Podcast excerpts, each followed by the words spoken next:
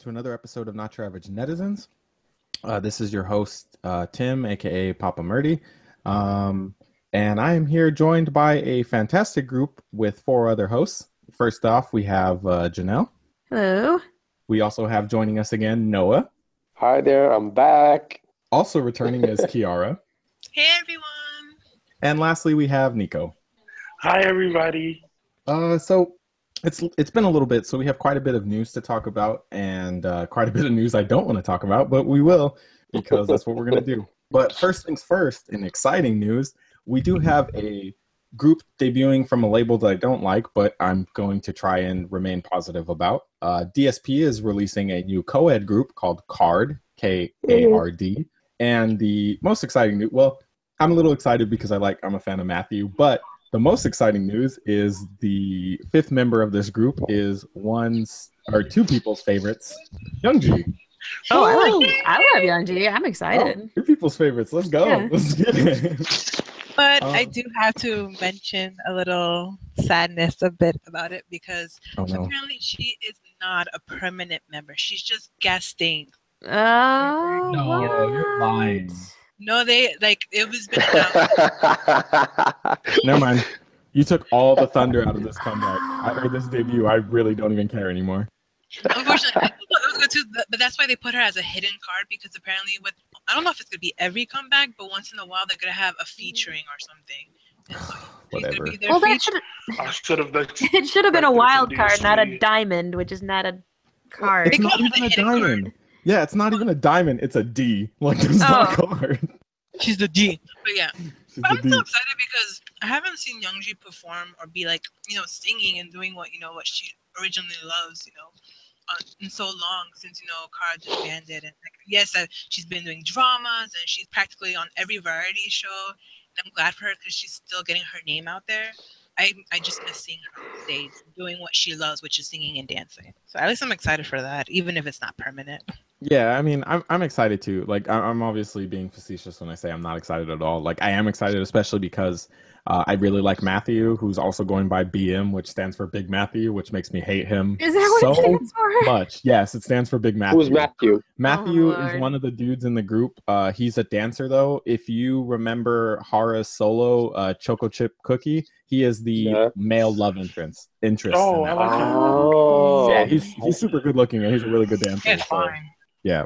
I mean, I, I don't have anything to preface this with. He's real good looking. Like just straight up. So and he can dance. So And that's when I go over to Google. yeah. He's got an Yeah, I- Instagram. actually, I I don't know if it's still locked, but I follow him, so let's go.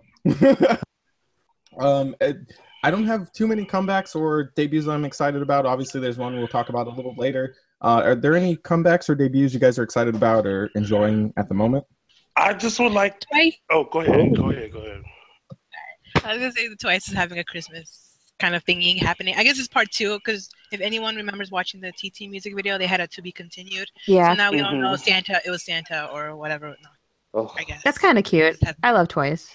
me too. So I'm very excited to see them in Santa Yeah, and- I like what they did with God. Se- I like what JYP did with GOT7's Christmas edition to Mm-hmm.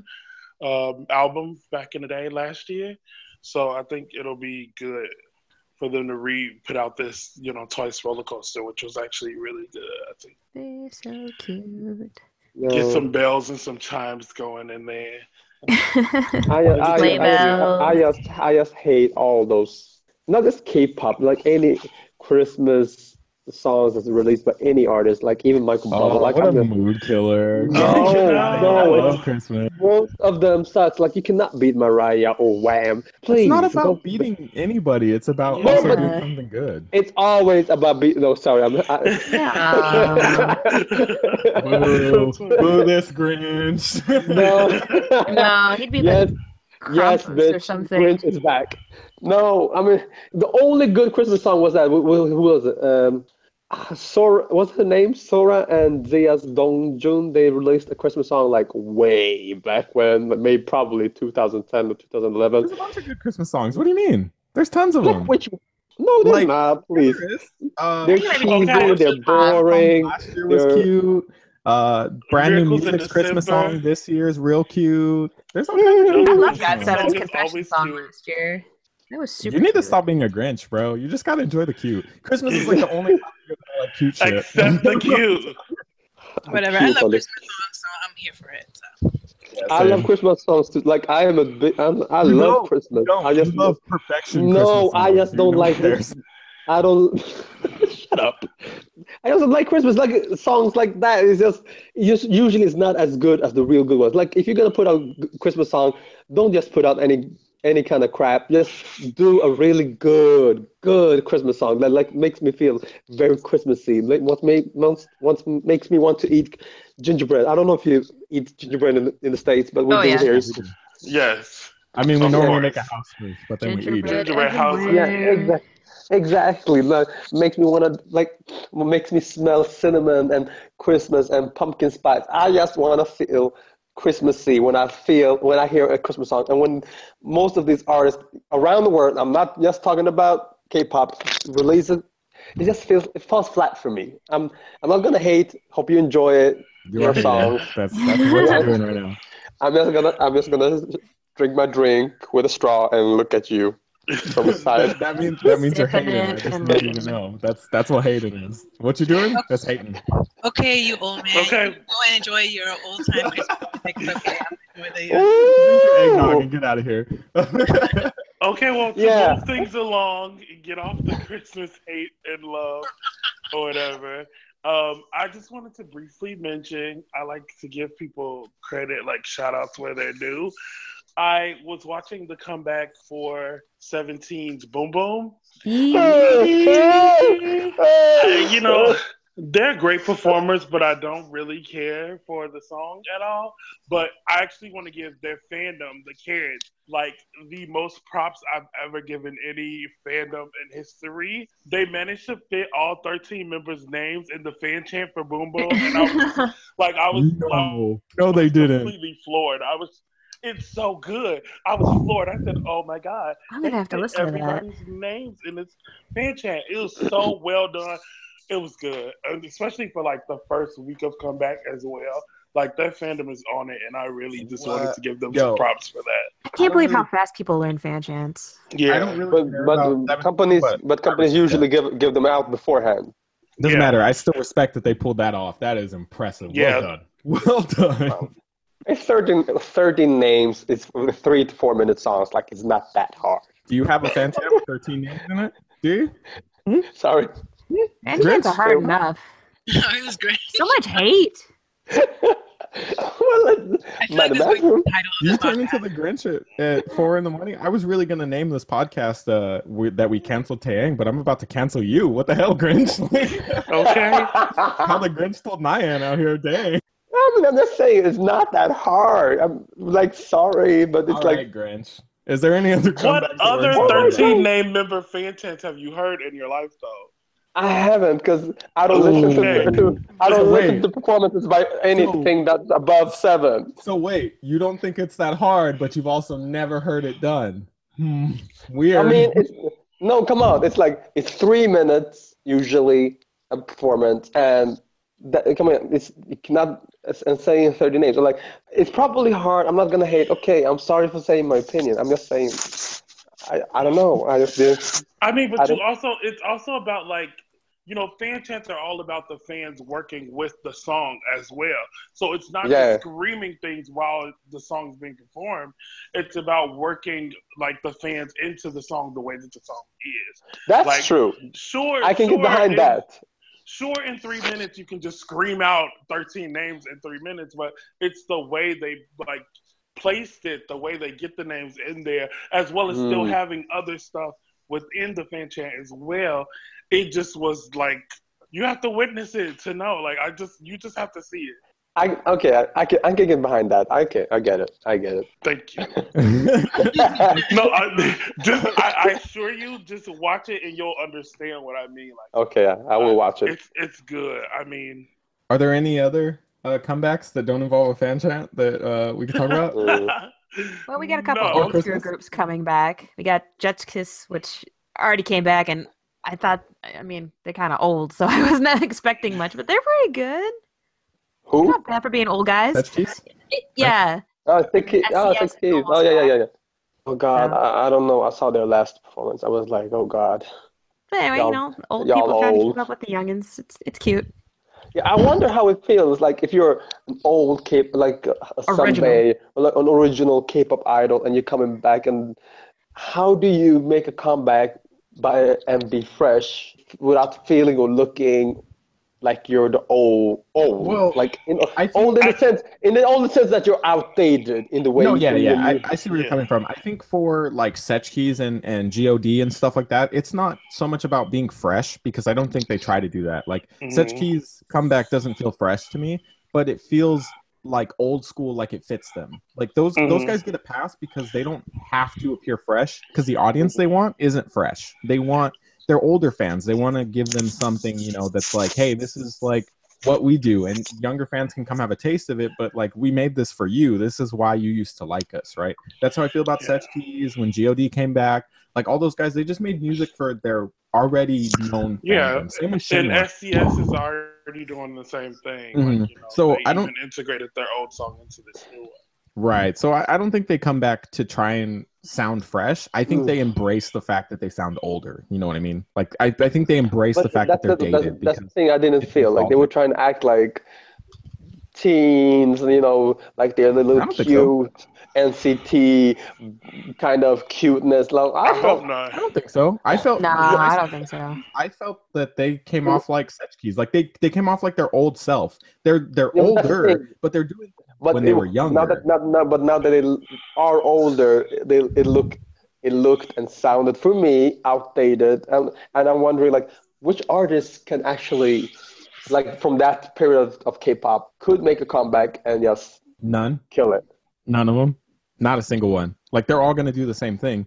Uh, SES is going to do the same thing. They're going to cater to their audience, but they're probably going to come out and dance like old SES. Like with those older groups, you kind of have to embrace it. Same with God. Like their choreo was sad. Like it was it's not real group, sad. like- Look, I re- remember Rain's last uh, last But Rain promoted throughout the whole time. He was making music the whole time, so he has an excuse to evolve his sound because he continued to make music. It's a little different But- when you talk about Rain versus uh, Sechs Kies, who hasn't been around in what ten years. Their last comeback was ten years ago or Yeah, but something. if Like- you, even Shinhwa. but I'm- I mean, Shinhwa made I'm- music. They continued to make music, so you can't but count they them look, either. but they they sou- they look outdated. They're like they're voguing in 2014. They were voguing. I was like, girl, why the hell are Wait you a minute. voguing? Wait a minute. Wait, because Vogue is having a revolution right now, and Oh, here we go. everybody's voguing. Vogue. But Like- these other shits need to like dial it back on a notch. Like I'm, I'm like, y'all look hella awkward. Sorry. I don't know, man. I don't agree. I No, don't know. they I looked awkward. No, they looked awkward. The only one who can make a comeback, who was from that period of time, is Lee Hyori. She could come back and she could do anything. She could do a a boppy like her old school ten minutes, uh, you go girl kind of t- thing, and she can do like mature songs, and she could still. That's a little outdated now too, though. You- Yeah, but well, I mean, Lee Hyori has a bonus in that nobody expects her to actually be able to dance well, so she doesn't have to worry Yeah. about choreo. But it's not about dancing. She doesn't look outdated. She still kills it, which is there. I She don't has think like she hasn't come back in sexiness is- 2016 yet, so that's I don't know. sexiness is always a thing, though. Sexiness will never be out of style, though. She'll always be able to make a sexy song with no substance, and people would still like No, it'll still be no, no. after after Like- Ford. And how old is she? I don't. I don't even remember how old she was. She- She's It not doesn't about. 30. No good looking. Like she can. I still mean, Madonna's like 90 and she's still making. No, but Madonna needs to stop. So She needs to Yeah, but stop. exactly, The point is- exactly. That's what I'm talking about. point Miley Cyrus can pull that shit off. Madonna cannot. And and I'm But just saying. tired. You know what? Hold on, hold on. And it's We're- not- no, no, no, hold on. I'm gonna interrupt you. We're gonna get off this topic real quick. Yeah. Is there any other comebacks or debuts that people want to talk about before we move on? Because we Yeah, I are think- not talking think- about Madonna. I think that's it. Yeah. Okay. No, Jessica, hello. Oh, if you want to talk about Jessica, this is your moment.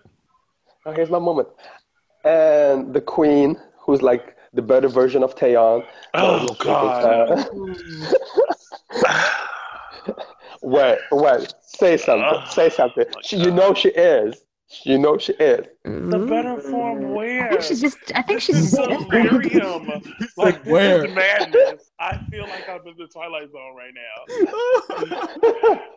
Well, Hey, welcome. I am- I'm, I, I just Oh came my back, and the way I feel right now, I'm here to stay. Like I feel Oh, good. Nico, I'm fucking. I'm dying. Where? I am shook. Like I don't understand what's happening right now. The better form of Taeyeon where? oh my In god. what reality? Like I don't. No, never mind. You know what? It's okay. Continue Mm. to talk about Jessica's comeback. Did you like the song? All I have like to say video? to you, Nico, I I just met you. I, I appreciate you. I value your opinion. Thank you I'm just so much. saying, Taya would not want to stand on the same stage as you.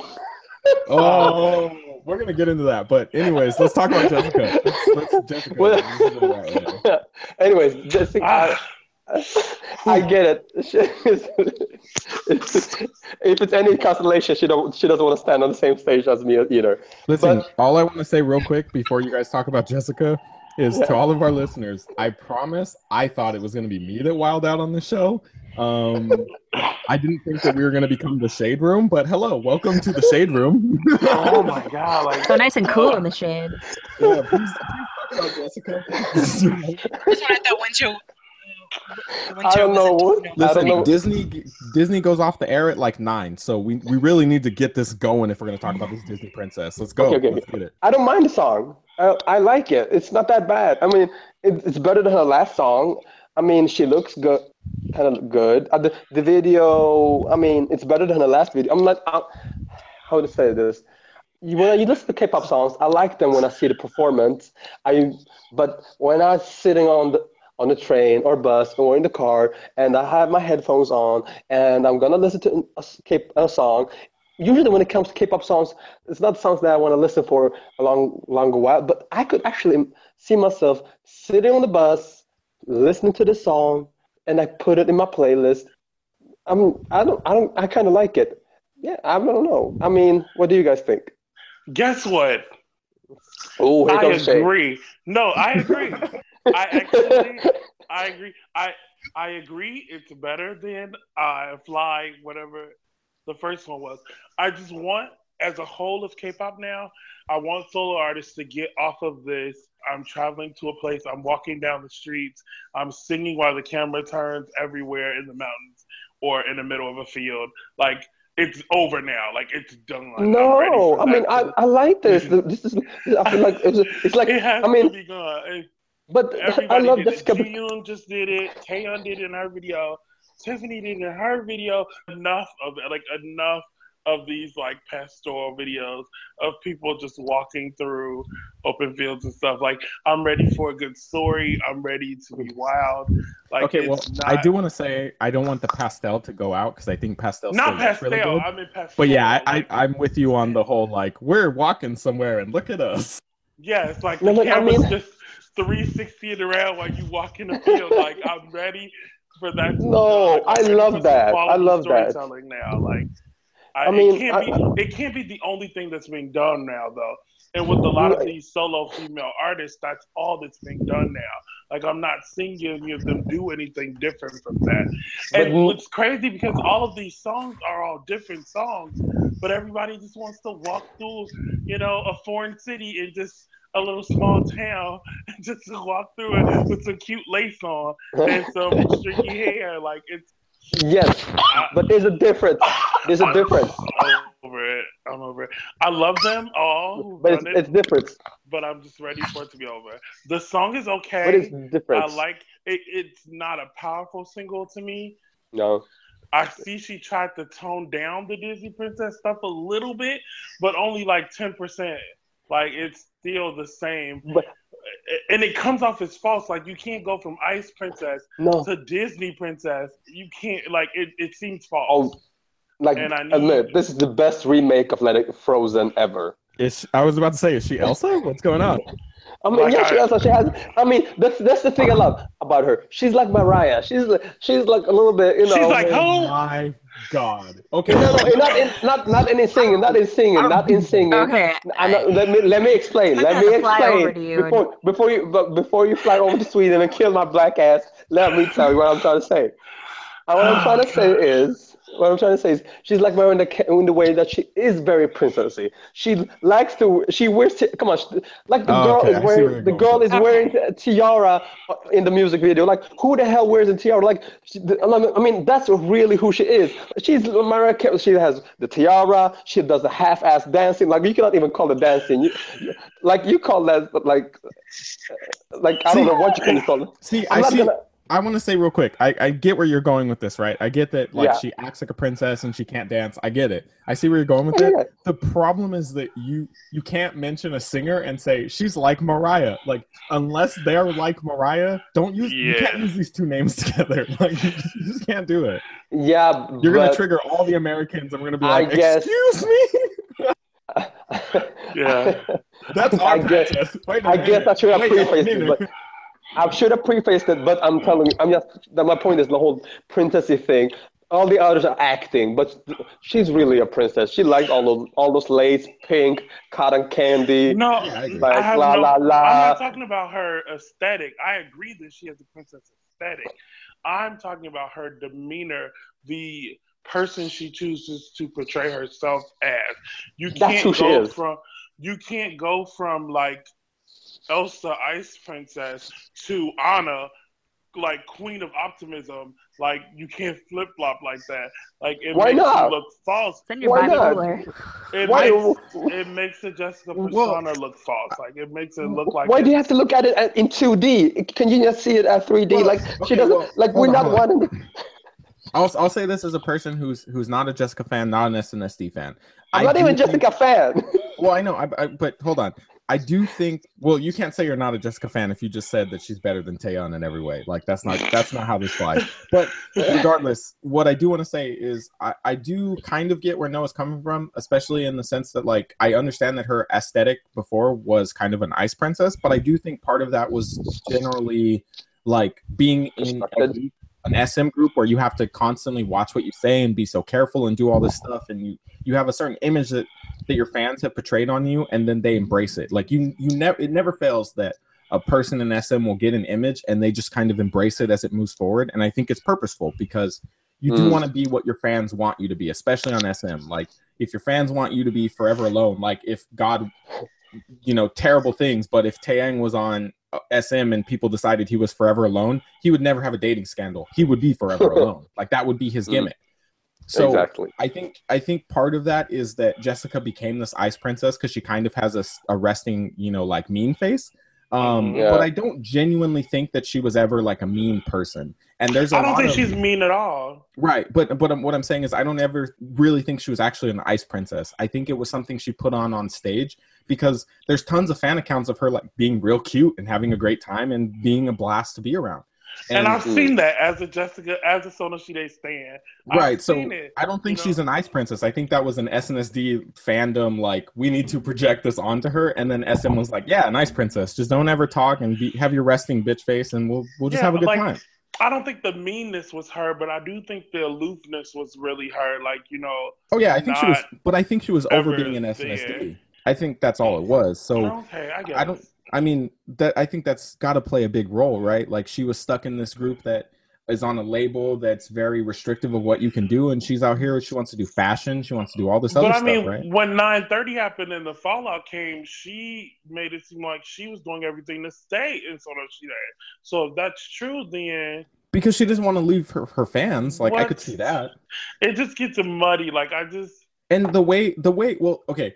So the way it was Oh, described we're to me, we're not going to go too we're not going to go too much Yeah, we into this, but the way it was described to me was like she knew that eventually she would be leaving, but she didn't think it was going to ca- happen yet.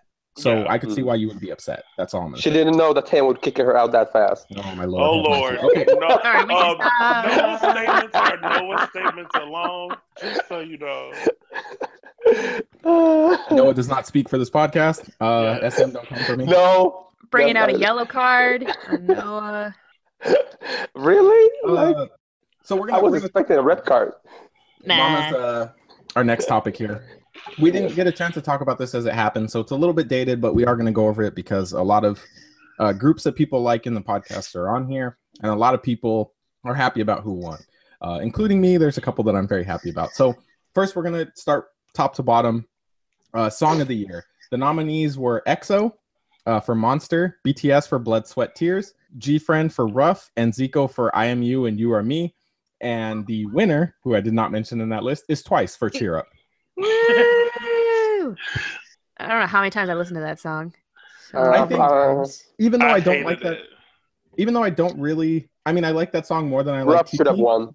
Rough should have won. Oh, I think I think if any other song That's was ludicrous. win, be That's Blood, Sweat. Tears. Blood, Sweat, Tears is the only other one that to me could win. I love because that song. That song's really good. It's the only song out of that whole group that is like powerfully unique. Aside from Yeah. Cheer Up, obviously Cheer Up is the only like, Cheer Up is the song. candidate. Like let's and I think Cheer Up realistic. win. Like let's shed ourselves of our fandom affiliations and let's be real. I this is somebody who hated the song Cheer Up. Like I didn't even watch like the that song. video more than once. I hate the song. I hate the video, and I still am like Cheer Up has to be the song that wins. It's it's one of those songs that was played everywhere. You could not avoid it. Everybody was shy, shy, shying, and you know, and cheering up all over the world. You could not talk to somebody who knew about K-pop without the song "Cheer Up" being spoken somewhere. Like it was the only option, to be honest. I just want to say Mm. I, I don't like cute music. Uh, I I like Cheer Up. I like that song. It's a good song. I mean, it's Uh, grown on me now, but after oh, you oh. hear it a thousand I- I, times, I, I like I like the song, but the, the for me like R- I don't even like Rough, but Rough has such an impact in Korean in Korean society in a way that, from what I've gotten to know, is like a lot of Koreans really related to Rough in a way that they didn't like. Cheer Up was more like oh like the poppy song that's very popular this year. Yeah, I mean. It was, it was good, but Rough was also very, very, very popular. But it was also like a lot of uh, teens who were like taking school, um, taking tests or made uh, exams were really related to that song. Parents to the to students were relating to that song. People who have taken it was, it was like impactful in a different way. And, and people from all ages could relate to it in another way than they could like cheer up everybody liked it but you but- can't quantify relatability. Right. I was about to say, I, I get where you're coming from. And I think uh, if you're talking about uh, the impact of the song in terms of like, not just relevancy, but like emotional impact, I think you're right in Yeah. saying that Rough is more important. That being said, there's no denying the fact that Cheer Up is the most played song this year. And this is Yeah. this isn't record of the year or something like or like it's not song of the year like the Grammys do. It's song of the year like what song is the most relevant Yeah. twice is ahead by a like a leap jump and a Yeah. mile their their music video just their music video on on youtube which is not how much it got played is 108 million views rough is I know. 35 million like it's not even close there's no competition there it's it's it's a landslide victory for for twice. Like they Yeah. this is the award that they deserved probably more than any other and they got it. Like this is the one where when i saw twice was on it i was like that's theirs. Song of the year has to be theirs. There's no way. No other song is as relevant. No way.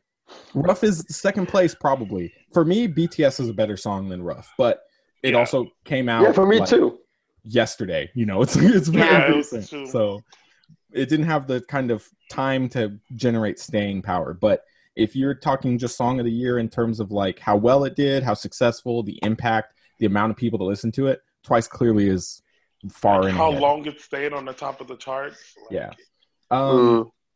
moving on we had artist of the artist of the year the nominees were Taeyeon, uh g friend twice exo and the winner was bts um Mm. i have i have an issue with this it's not that I don't think BTS deserves it.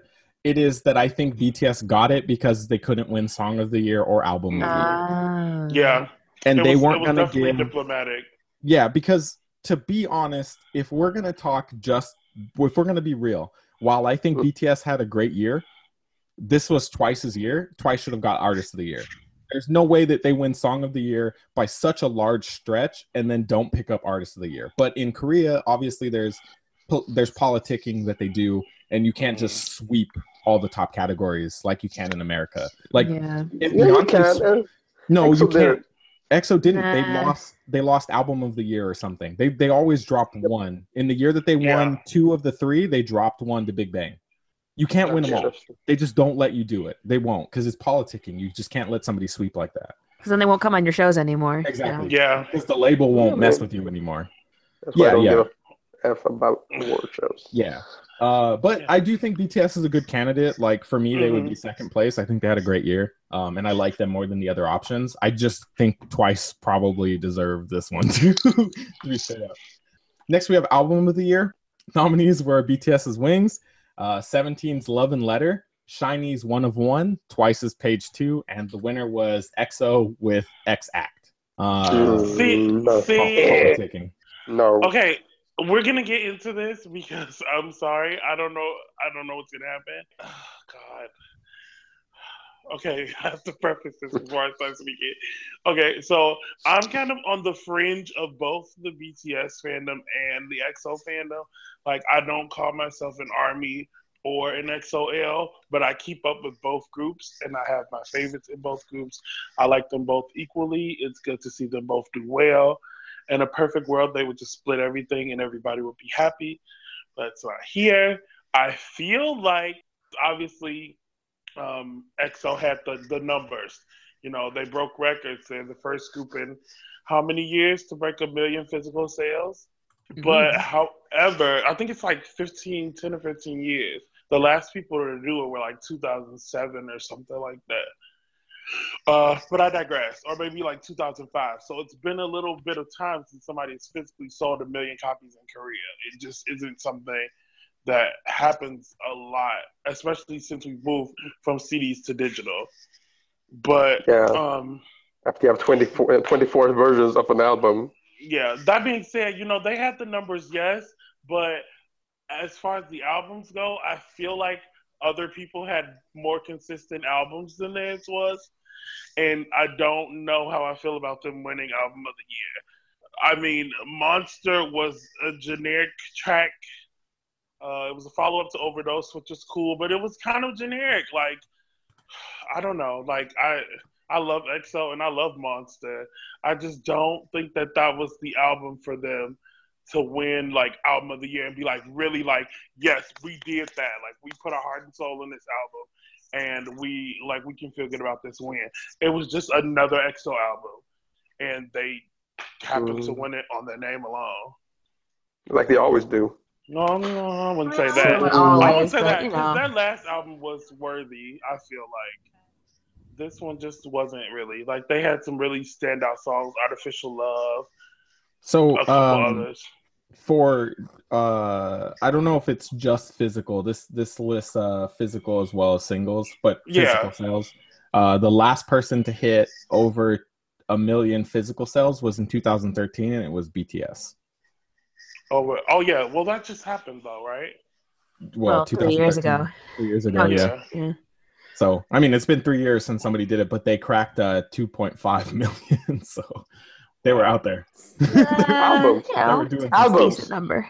Yeah, it's, BTS. it's album, yeah, albums, singles, and DVDs. It's the combination. So Uh, I don't know if it I, it doesn't. There's no list for just because the other the other one would be Infinite in 2010. Supposedly did it with 1.8 million, and then BTS 2013 again 2.2 million album sales. But it doesn't that list if it's just physical. That's the problem. Are that is That's that for the- one album a piece, or is that for like the yearly No, that's- album sales? No, no, that's what I'm saying. Is supposedly this one says the just album sales for their one album is is 1.8 million for Infinite, 2.2. So I don't I don't know. It, it it doesn't say if it's saying the whole year or not. I tried to find the whole year and it doesn't say.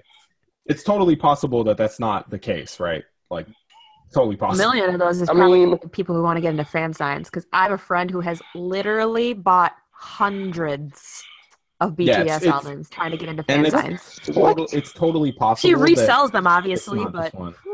Like here, Hundreds let's of see. albums? Let me, let me look again. Uh, Right. so this Yeah. this one, oh here you go. So this one is male artist, and it's just their album. It doesn't say if it's just physical again, but the last person to do it was uh, EXO with Exodus. funny enough, and then it also happened with EXO with XOXO, Um, and then after that, it was 2001. Kim Gun-mo's uh, Another Days was 1.3.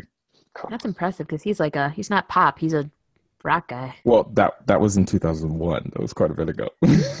Well, he's not a young man, Right. so But it's- you can, like EXO has like 20 different versions of an album, and the way they count it, it just it's just it's like if you're gonna add all the different versions plus the different languages and da, da, da, da, and extra, and you know if you mess Well- around enough with the numbers, you go you'll add up to a million. That's how they do it. Well, we, we No. talk about this kind of all the time, especially people who are fan or you know fans of either a smaller label or are fans of like YG. Yeah, Um, yeah, yeah. Physical physical album sales just don't mean that much, and and it's not to say that they don't do multiple physical copies or anything like that.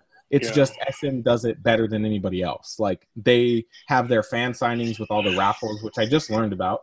Um, but they, you know, they have fan signings. That's how they sell. That's how they move all those physical copies. Is they do that raffle, and Yeah. it's going to be hard to compete when other labels just don't do that. Like that's just not a thing YG does to sell their physical albums to move those copies. They just don't care. They're more about making the money in general, and that's why they crush on digital sales because people are like, I just need this song. I don't give a crap. Like there's no benefit in me buying the physical. Why don't I just buy the album? Who cares? Like move on. Uh, so it it's one of those things that SM does better than anybody else, in my opinion. Um, Yeah, I guess. Oh, also, I want to clarify before we move on, just to clarify, I misspoke. It was actually EXO's first album that broke the million like drought. So it had been 12 years before their first album. Yeah, I, I saw that that, That they that million one of their albums. Okay, definitely I'm, and just what I just want to insert one more thing. I just googled it up, but "Rough" is also the best best selling single of 2016. I'm just saying. all right, I can see that. Both both. I mean, I could see everybody owning it, but you, you still can't deny the media playing download, it twice. streaming, like in every kind of way, they are number one. Yeah, That's but why all I'm I'm saying is you can't deny the power of twice. Like, and the proof No, no, isn't. no, right. exactly. But the thing is, it was a fandom hit. It was not a hit hit pub with the public hit hit. Then if Uh, that if you're gonna kind- count, Kind of was, but How but anyway, you we, say we can that? discuss this forever.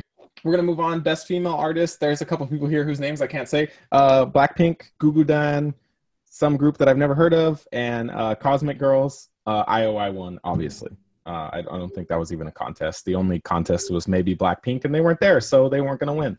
Hmm. Best male artist was Pentagon, or best new, excuse me, male artist was Pentagon, uh, KNK, Astro, SF9, and the winner was NCT 127. Obviously, nobody's surprised. Best male artist was uh, the nominees were Crush, uh, Lim Chang-jung, uh, Psy, and Park Hyo-shin, and Zico won. Best female artist, uh, Eunji, Hai, Ailee, Baek A-yeon, and of course Taeyeon won. Best male group, Infinite, SHINee, Block B, BTS, iKON, and the winner obviously was EXO. and this one Yeah. was a little surprising to me, but uh, best female group, Wonder Girls, GFriend, Mamamoo, Red Velvet, and your winner was Twice. So that that one kind of surprised me because I did think that GFriend would probably pick up their W there, but Yeah. it is what it is. So then you co- you we we have the performances. Uh, so best dance performance by a male group. Uh, the nominees were 17's Pretty You, uh, VIXX's Fantasy, Monsta X's All In, GOT7's Hard Carry, EXO's Monster, and the winner was BTS's Blood, Sweat, and Tears. Which, I mean, yeah, Oh But- god, Yep. this award shows are so boring. I, I mean, I, I support that win, so I don't know what to say. Um, Best dance performance by a female group. the nominees were SISTAR's I Like That, uh, Red Velvet's Russian Roulette, Twice's Cheer Up, AOA's Good Luck, and obviously the only person who should win in this category, GFriend's Rough. I totally support that because their dance was better than everybody else's. I'm sorry. it is Oh, yeah. what it is. Best dance performance solo, uh, Hyuna's How This, Tiffany's I Just Want to Dance. Why? Uh, Hyosung's Find Me again. Why? Luna's Wait a Free minute. Somebody, Let's not throw again. shade. Why? Let's not. Yeah, no, I'm throwing shade on all of those because none of these are competitors for the winner, which was Taemin's Press Your Number, which is the only song out of all of these that has real choreo. I'm sorry. Like, Are you serious? yeah, that's the only Tiffany- song that's difficult to dance 80s to. aerobic Are you kidding me? Please, But it's like, not as girl. good as Taemin. It's not you that mean her her mean- crappy Wait a minute. version of Flashdance? I could go I watch that say- right now. What do you I didn't say she should have won. I said don't shade her because that dance was a I dance, will bro. shade Well, her. I'm It was shading her. Like, like, come on, she's like, she can. Y'all she's as No, bad as, not. as a dance. No, no, she's as bad a dancer as Jessica. Like, she's and Jessica are in the same boat when it comes to dancing. Stealing an iconic haters. dance from Flashdance and just co- incorporating it across three minutes does not make your dance iconic. I'm sorry. What Like, dance is she still from Flashdance? Flashdance? you- What do you mean? It's the What? whole thing. It's all inspired What? by Flashdance. The whole thing. Oh my god! The whole thing. The whole thing. I can't. I The whole can't. thing. It's, It's terrible. It's hate. Iconic. This is hate. We're all gonna forget about it in like literally three minutes. What are you talking about? it's true. We got bigger fish to fry. um, best vocal performance male solo. I'm super excited about this one. Um, Jang Bo Jun for Fallen in Love, Only with You. Uh, Lim Chong Jun for uh, The Love That I Committed. Eric Nam for Good for You. Dean for D uh, Half Moon, and the winner was Crush. Don't forget. Well done, Crush. I'm so proud of you. I'm so proud. Yeah, Taeyeon.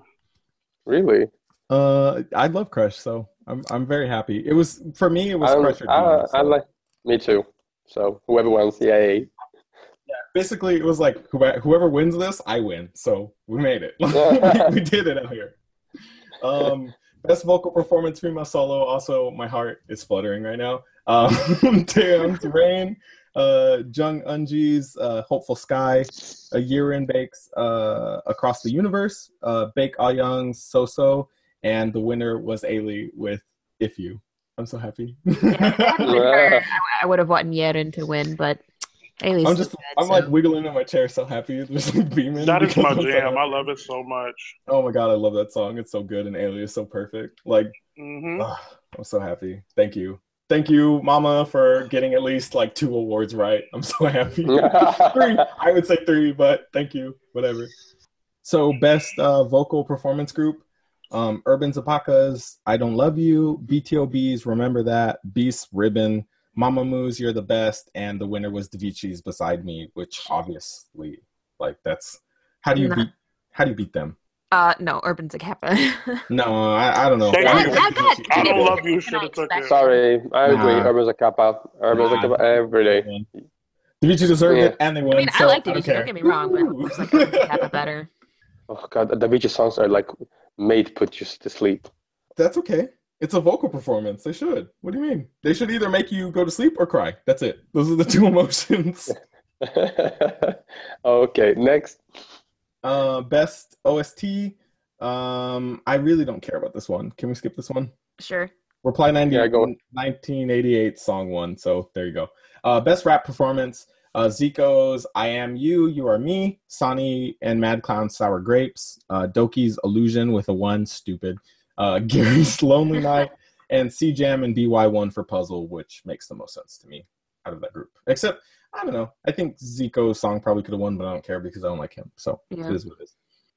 Um, there was a best band performance, but CNBLUE won, obviously. Um, Boring. yeah. Best collaboration: uh, Eric Nam and Wendy Spring Love, Bowen Beenzino's No Matter What, which is a really good song. Uh, Park Kyung and Eunha's uh, Inf- Inferiority Complex, Mobs Hit Me, and Suzy and Baekhyun won with Dream, which obviously. Yeah, whatever. That's all right. that's that's the one that probably should win. So It was a cute it is what song. Yeah.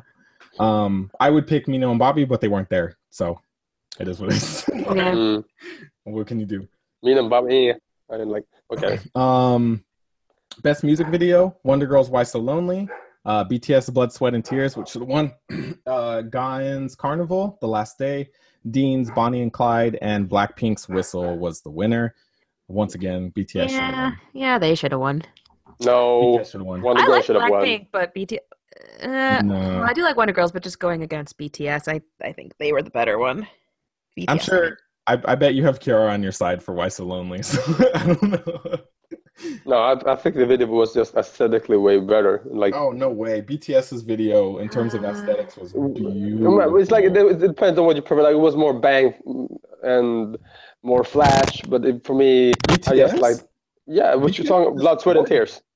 Yeah, Blood, Sweat, and Tears was just gorgeous. It wasn't more bang. It was just gorgeous. Like it, it was was a not- really it was pretty just- moving video. Yeah, yeah, it was. I just preferred uh, Why So Lonely video. I Like looks wise. was the pastel music video that we've had in the last two years. Like, I don't think there's anything special about it. That's my issue with it. Is like you have this one video that kind of shows a bunch of dudes being out of their element and like not being not embracing what you could call toxic masculinity like these are a bunch of dudes who became very feminine and very uh, fluid and had a lot of beautiful moments, a beautiful like tons of beautiful scenery, a beautiful Yeah. backdrop, beautiful coloring. Yeah, yeah. I- No I guy it. has that music video. That's like literally an anomaly amongst like male music videos. That's a like No. a girl would have that music video. Who has a music video just like that? With the same kind of styling, important. Androgynous. Who? It's like classic, like VIXX. Hard, No, Uh, a classic horror theme, which makes it okay to be androgynous. androgynous yeah, that, that is very. spooky. Like it's okay. Vampires are spooky and they're very androgynous. Like they went, Okay. they have no spooky and nothing. It's just beautiful femininity. Like, and you just don't get that from male groups. Like, there's, and we talked about it kind of on the podcast. So I'm not going to rehash it, but like, No, yeah, yeah, okay. don't, you just don't I'm do gonna- that. Like, dude groups just don't do femininity. So Okay, I'll let it go. Worldwide favorite artists: uh, BTS, CNBLUE, EXO, and GOT7 won, which doesn't surprise me too much. And then nothing else really matters. I mean, uh, 2016's Best of the Next was Monsta X and Blackpink. I feel like Monsta X won 2015's Best of the Next, so I guess it's just not their time yet. I don't know. I guess I guess they're gonna give it to them every year until they finally make it. I don't know. Um, best Asian style was EXO. But uh, world performer was 17, which doesn't surprise me too much. And then there was a bunch of professional categories and world artists that we're not going to go over. Okay. And Um, I'd just like to mention that Tiffany and EXO won the male and female fan star voting, Oh, I didn't even. Oh, okay. That's not even on here. which was really cool. Cool. Mm, yeah, um, uh, unfortunately, I hate her, but okay. Um, was there any was there any particular performances that you felt worth mentioning uh, outside of the one that's going to be our next topic? Nah, I think there's just the Um, one. Wait, I mean, what I didn't is see the anything one? special. When those when those two guys in BTS had that gay that that, that gay moment, I was like, oh, nice. I didn't see that. What? Yeah, I didn't see that either. No. Tell me a little more. There was a homoerotic No. moment. Um, V, you know, in the video, V's like the angel, and the stat, and like Jin kisses the statue Yeah. that's supposed to be the angel statue.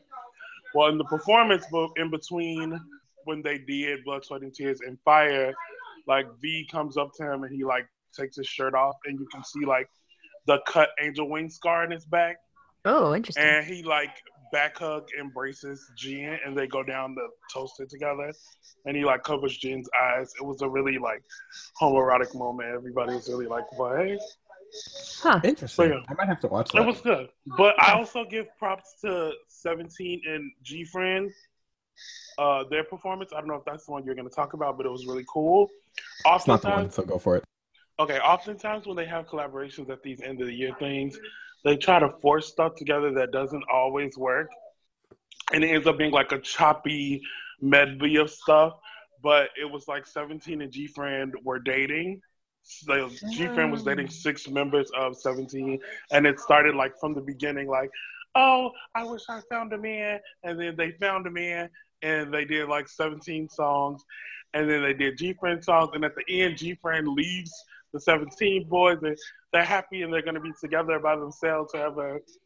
And it was really cool. It was just the way they did everything together and the way they worked together was really cool. I'm And they're all, that. you know, they both won Best Dance Performance, so it was really cool watching them collaborate together. It was really interesting. Yeah, the the only um, performances that I actually watched, uh, I watched uh, Fanxy Child, obviously, and then I watched uh, Timbaland and Eric Nam's performance because Timbaland, like, obviously, I don't know, uh, but You I literally watch any of the watched- You literally might have watched the two worst performances. Oh, I love the Zico Crush and Dean performance. Like, I just like them as people, though. So, I mean, I mean, it wasn't bad. It just, you know, there's often very little to be said about rap performances. sure. Yeah, What? I agree. Um, there's a little, there's not much flash and bang. You know, it's just kind of straightforward. But see, because I like because I like rap performances and I like hip hop, like for me, it was enough, right? Like the only the only thing is they probably should have had somebody else, not just Zico. Like That's yeah. that's my only complaint is like you Yeah. needed somebody else to join this group because you have these two ballad singers one pretends to rap fine whatever but they're still like they're still r&b singers with and r&b singers never get hype like they just don't. Yeah. what they do. They don't bring that energy right? And then you have zico who gets hype for everything but you probably if it had been one more person i think it would have been perfect. Obviously bermuda triangle wouldn't have worked but one more person would have made it perfect. And one more person not being like Zion T or another kind of like R&B singer you needed like one more rapper who's going to get crazy. Oh, that reminds me. Um, another performance that was noteworthy. BewhY performed, and he had this really. I had never heard of him before this performance, but he had this like holographic screen in front of him.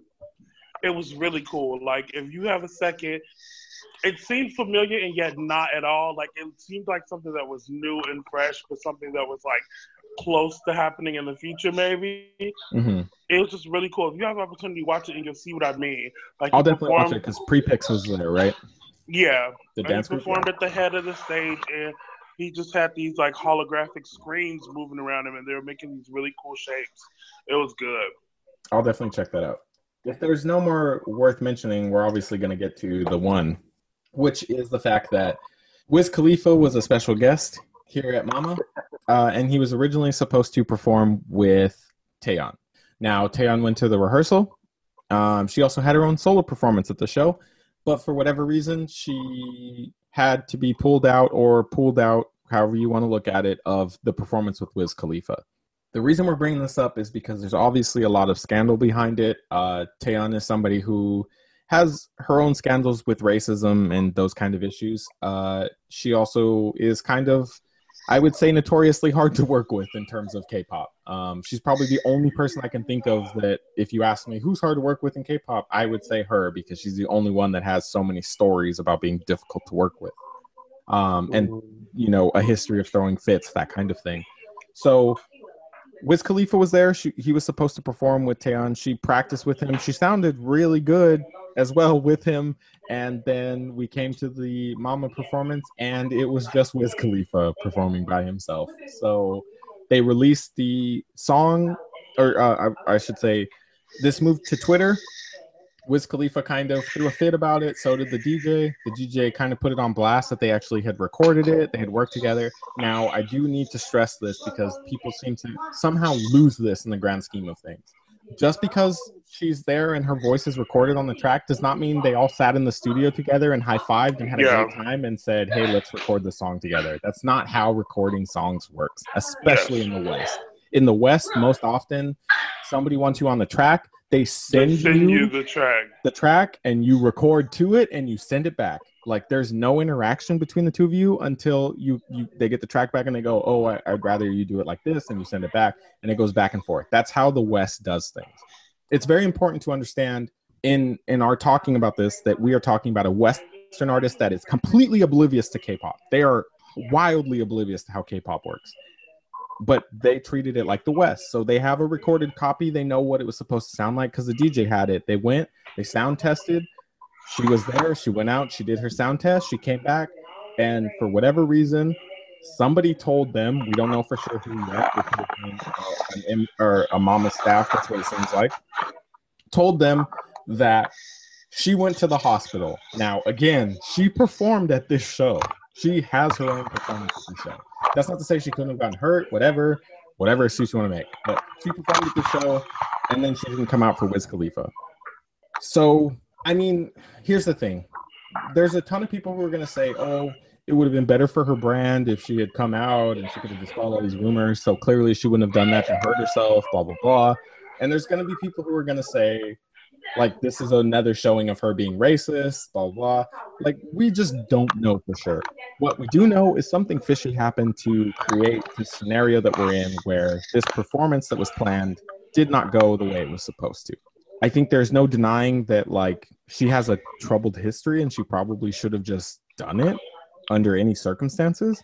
so Um, the fact that she didn't do it is a little it's a little troublesome no matter how you slice it. I would Oh, just like to clarify that Taeyeon only had one issue with racism in the past, and as far as best as we can know, it was taken as a mistranslation that she has apologized for in the past, No, and no. that's the only issue she's had with Mhm. racism in the past. I didn't say she had multiple racism issues. No, no, If I didn't say I'm you sorry. did. Yeah, I just yeah. want to clarify.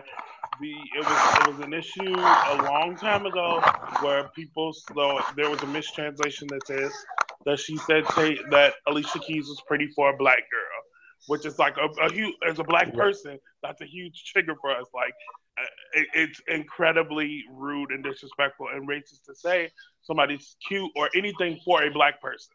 Like don't ever do that. That's top step number one. But there was contention with whether or not it was a mistranslation or just a cultural misunderstanding with the way things are worded in Korean. And so no, no, no. um, I'm my. I, I, I'm not I have, excusing what happened with her, but I No, no, mean no. it's something that happened years ago don't she do did that. Don't- apologize for. Nico, don't do that because the thing is, the recording is out there. I ha- I've That's had true. my, I have, I have had several Korean friends who grew up both here in, in, in Europe or or and those who grew up in Korea, and they said ex- what the translation is exactly on point. She said what she said. It was not a mistranslation. There's nothing to salvage.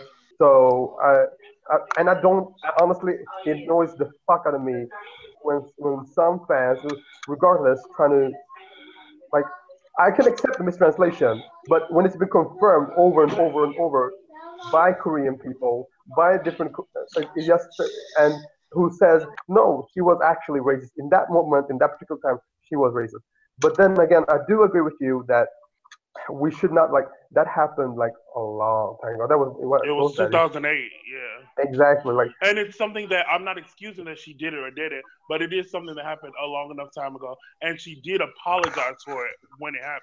So, I But don't, um, I don't, I don't know. But, but the thing is, my a friend of mine who who has close connections to the entertainment industry and who has her like her even her uncle has worked with Sonyeo Sidae and they have met uh, SNSD a couple of times. And they she, she said like there's a lot of Koreans who just do not like foreigners, like really don't. They don't like they're very nationalist, and it could be a part of that. I mean uh, who what's that girl in that uh, girl group who said she would not date a foreigner? Mm, Right, and I think a lot of yeah, and I mean, we don't want to speculate on what people think and don't think, though. That that's something we should not do here. Like, no, no, I'm, I'm shouldn't- saying like there's there's a lot of like in Korea there because of their history with Japan and other and, and other stuff they're very nationalistic and they just don't, tend to not like people who are from outside. Right, and I think because uh, throughout all issues where we kind of talk racism and things like that, especially in K-pop, it is important, and it's and I'm saying this for everybody, not just for us here, not just for you know people who are very well versed, but even the casual person. Like, it is important to know that there is context. Like, Korea has a very nationalistic society, probably more so even than like us in the West could understand because you're Yeah. talking about a society that went through so much turmoil, so, so much occupation, and is now like kind of living on their own. They're very nationalist. They're going to instantly react to protect their own because, to be honest, their own is not taken care of as much as other people, right? So they're completely dependent on taking care of themselves. Like, this is a privilege, especially Western people won't understand. Western people get the privilege of everybody else looking out for us as well as our own. Like we don't just need America to look out for us. If a black girl in America is being affected by racism, everybody's going to go up for her. It's not just going to be Well, in America. I It's going to be black people in that's other probably countries though. not the best example though, because Well, no, no, no. we're not I'm- being protected in America, so that's not. you can't you can't talk about the we're not we're not going to talk about the whole Trump thing. But I'm what I'm saying Trump. I'm saying in general, like No, no, but, but I'm saying I'm good I'm talking about I'm talking about media though. So like in terms of uh celebrities. You're, I'm not talking about normal people. Normal people's whole different world. It's it's just not the same. But a celebrity, like for example, if Rihanna was a victim of racism, there's going to be people from every country that goes up for her. Barbados is going to go up for her. Uh, people in Europe that love her are going to go up for her. Like people are going to come out for her if like uh if for example um uh, Lee Michelle goes through some racism in Korea, it's gonna be Westerners that go up for her. We're gonna be the ones that protect her. It's not gonna Okay. be Koreans. It's not gonna be it, it- it's going to be Western people that go up Okay. to her to try and protect her, that. right? That's that's more what I'm saying. So on the West, you have the opportunity that so many people are going to go up for you, including your own place. Whereas in Korea, it's very nationalist. They're very much so out for themselves, and you see it in how quick they turn on Chinese members of groups, you know, uh, Japanese members of groups, like uh, anybody who's not full Korean, they will come for you. And people who are not registered citizens, right? So like they went after um, Brian Jew and commented how he can't say anything about Korea until he becomes a citizen and does military duty. Like they did that. They threw him under the bus because he had a statement. There was uh, the same issue with Eric Nam. Like these people encounter the same kind of issues because that society is so nationalistic and they have to be because they're so small and it's something that we can't relate to. They are nationalist because they were so small and they also were impacted very recently, still very recently, by Japanese occupation, by the North Korean War. Like there's there's so much more to it. So you do have to acknowledge the context, is all I'm saying. It's not to excuse them for the racist acts. You can't excuse them for that. I'm not saying you should, but you should know that there is context. There is a reason. There are some people out there in this world that we live in that have a reason for being so nationalistic. That's all I'm saying. That, but that counts usually for the old generation. You cannot say the same thing about the younger generation. They're not part of that. Usually, not in not, in, not in the same sense. Raised that way. Like is what I'm the, the problem, the problem is compound, compounded to them thinking a certain way about foreigners, but it does not. It's not the same way, like as, if you were. Mm, I'm not saying it excuses them. No, This no, is no, important. Yeah, But yeah, yeah, of course. Let's say not, let's say me and you, right? What what year were you born? but 86. Okay, so I'm an 89. No, In terms of how we were raised, we were raised by people who were born before us, be, by people who were born probably Why in the saying 60s, 60s. Why am I saying 86? I mean 80. I mean 88. I forgot the year. Okay, anyways, I'll continue. So so but my point is we were raised by people who were born in the 60s. So we were raised by people who have a different mindset than what people even who were raising kids in the 90s have or Mm. people who like me are raising kids in the the millennials right? I would never i've Mm. i've been young enough to embrace technology been young enough to see what's going on and been young enough to take time out of my day to be like where am i wrong? What am i doing wrong? Like i've said it a billion times and i'll say it again. I was a totally shit person like probably four years ago. Terrible. And i'm not great now but i'm trying and part of that is because i took it upon myself to go i have a kid i have a son he deserves somebody who knows more about the world somebody who can educate him and tell him hey dude that's not right you know i don't want to i don't want to give him the same lessons that i was taught when i was younger. And like i can say that. My mom voted for trump. Like that sucks balls. Like i don't know what to tell you. And there's nothing i can tell her to make her see differently right? So No. it is important to know context. Like we're talking about these people but we're talking about some people who were raised by very very nationalistic people. Like Yeah, people exactly. 20 years ago were way more nationalistic than we are now and that Well- koreans are now in general. So that is important. I'm, I, all i'm saying is context matters. I'm not just Yeah, yeah, I people are innocent. but Me personally, I, my- I originally come from a from a little small country in Africa who's gone through a lot of stuff that uh, South Korea has gone through. So, and I can see though, like the old generation, they're like ultra nationalistic. They don't fuck with anybody else who's not from that country. I totally get it. But the thing is about just about specifically about this incident.